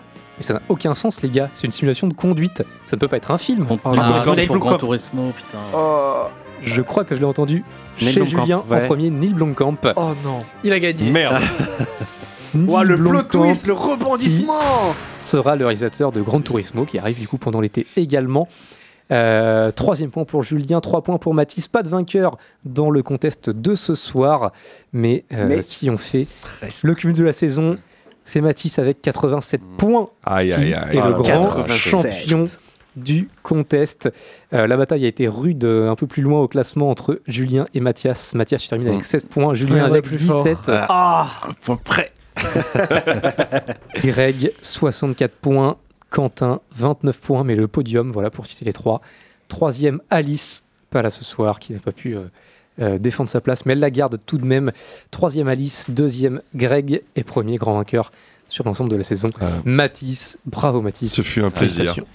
Mec. Ça fait combien de points par euh, contest pour lui? T'as euh, la moyenne ou pas Alors, j'ai fait, une moyenne, mais alors sachant que je n'ai pas compté. Celle d'aujourd'hui? Parce que, si, si. Mais en fait, quand il y a eu 0, où euh, j'ai pas, fait, la différence entre zéro ou pas là. D'accord, ok. Euh, ce, qui, euh, ce, que je ferai l'année prochaine. Parce que ça... Ce qui me fait une très bonne moyenne finalement. c'est ça. Euh, du coup, il faudra l'année prochaine que je fasse ça. Parce que là, zéro. Il faudrait que je réécoute sinon toutes les émissions, mais bon, c'est chiant. Voilà, donc il n'y a pas de différence entre zéro ou pas là. Mathis, tu as une moyenne de 3,22 points Bien. par contest. Greg, une moyenne de 2,91. Oh. Alice, 2,37. Quentin, tu as une moyenne de 1,93. Euh, Alex a une moyenne de 2. Jeanne, une moyenne de 1,67. Je ne fais pas dans l'ordre. hein. Julien, une moyenne de 1,70. Et Mathias, une moyenne de 2. Donc euh, la meilleure moyenne reste euh, Mathis. Ah oui. Greg et Alice ont les trois meilleures Ah ouais, moyennes. Euh, on a ensuite Tanguy avec 2,50 que je n'ai pas cité, mais Tanguy, Tanguy qui est là. Et ensuite avec deux de moyenne, Alex et Mathias. Merci Antoine Bref, pour ce voilà, grand- plein de chiffres dont tout le monde se fout. Mais euh, Non, mais c'était intéressant. Pour, pour ce grand contest euh, de l'année, on reprendra le nouveau contest dès le 10 septembre, puisque c'est la date de notre. Très belle date parce que c'est la date 1 de l'anniversaire d'Antoine, mais aussi de ses 10 ans de radio, mais aussi les 40 ans de Pulsar. Et 10 ans de radio, ce sera le 8 septembre. J'ai commencé le 8 septembre. le 8 septembre, tu as commencé. Et un an de Julien. Et un an. Je faisais déjà de la radio avant. Ouais, un peu, mais pas à Titan Ciné. C'est vrai. Ouais, on compte Titan Ciné. Euh, du coup, on recommencera ce nouveau contest dès la saison prochaine, dès le 10 septembre. Très belle date. Nous, parce que un, de Le truc sans fin. Euh, merci euh, Mathias. Mais de rien, le merci nouveau, à vous Le tous. nouveau venu. C'est ça, le, le pupille de la nation, le, le- le fils prodige, je sais pas comment le dire. je, je sais pas où je vais là, Mais- il est quasi 21h. Calme-toi, Xavier Dolan. Euh, Le, le rookie, le newbie. Merci Antoine Le pour cette beat, nouvelle saison. Merci Greg. Merci Quentin. Merci Greg. Merci Julien. Merci à toi, Greg. Merci à tous. Merci Mathis. Merci à toi. on merci à tout le monde. merci. On merci, remercie euh, bien merci sûr Alice, merci Jeanne, merci, Jeanne. euh, Merci les Pulsar. Guillaume, euh, merci Tanguy, merci euh, Adam, merci euh, tous ceux qui ont participé de près ou de loin à l'émission cette année. Merci à toi qui nous a écoutés. Euh, on t'embrasse, euh, qui que tu sois, mais, euh, mais merci, il en faut au moins un. Donc voilà, des bisous aux auditrices, aux auditeurs. Et, euh, et puis euh, voilà, je te Et on remercie aussi bien sûr Pulsar hein, qui nous laisse quand même Bien sûr. une, une bonne liberté Oui. euh, d'expression et de parole sur euh, bah, son antenne. ceux qui, Merci ceux qui Pulsar. nous réécoutent pas, et on, on le sait, et, et tant mieux. Et ouais, tant mieux, parce que je pense qu'on serait déjà viré depuis bien longtemps. Euh, les podcasts à retrouver sur toutes les plateformes de streaming, Antoine. Ouais, Spotify, Deezer, Podcast Addict, Amazon Music, euh, Ocha, le site de Pulsar, euh, bien sûr, euh, tout ça, tout ça très prochainement. Et, euh, et puis voilà. C'est déjà pas mal. Et nous, eh bien, on se retrouve donc le 10 septembre. C'était la dernière émission de la saison. Très belle date. Parce que l'anniversaire. Libérez-nous de cette faille spatio-temporelle. Allez, vas-y, on se, on se, on se quitte. Euh, merci à vous de nous avoir écoutés. Et surtout, n'hésitez pas à aller au cinéma cet été, parce qu'on le rappelle. Pour voir les Parce que toutes les semaines, c'est très important pour la santé. Mental. Mental. Mental. À la Mental, semaine- Elle est pas la bisous. semaine prochaine, à la saison prochaine, le 10 septembre. Très belle date.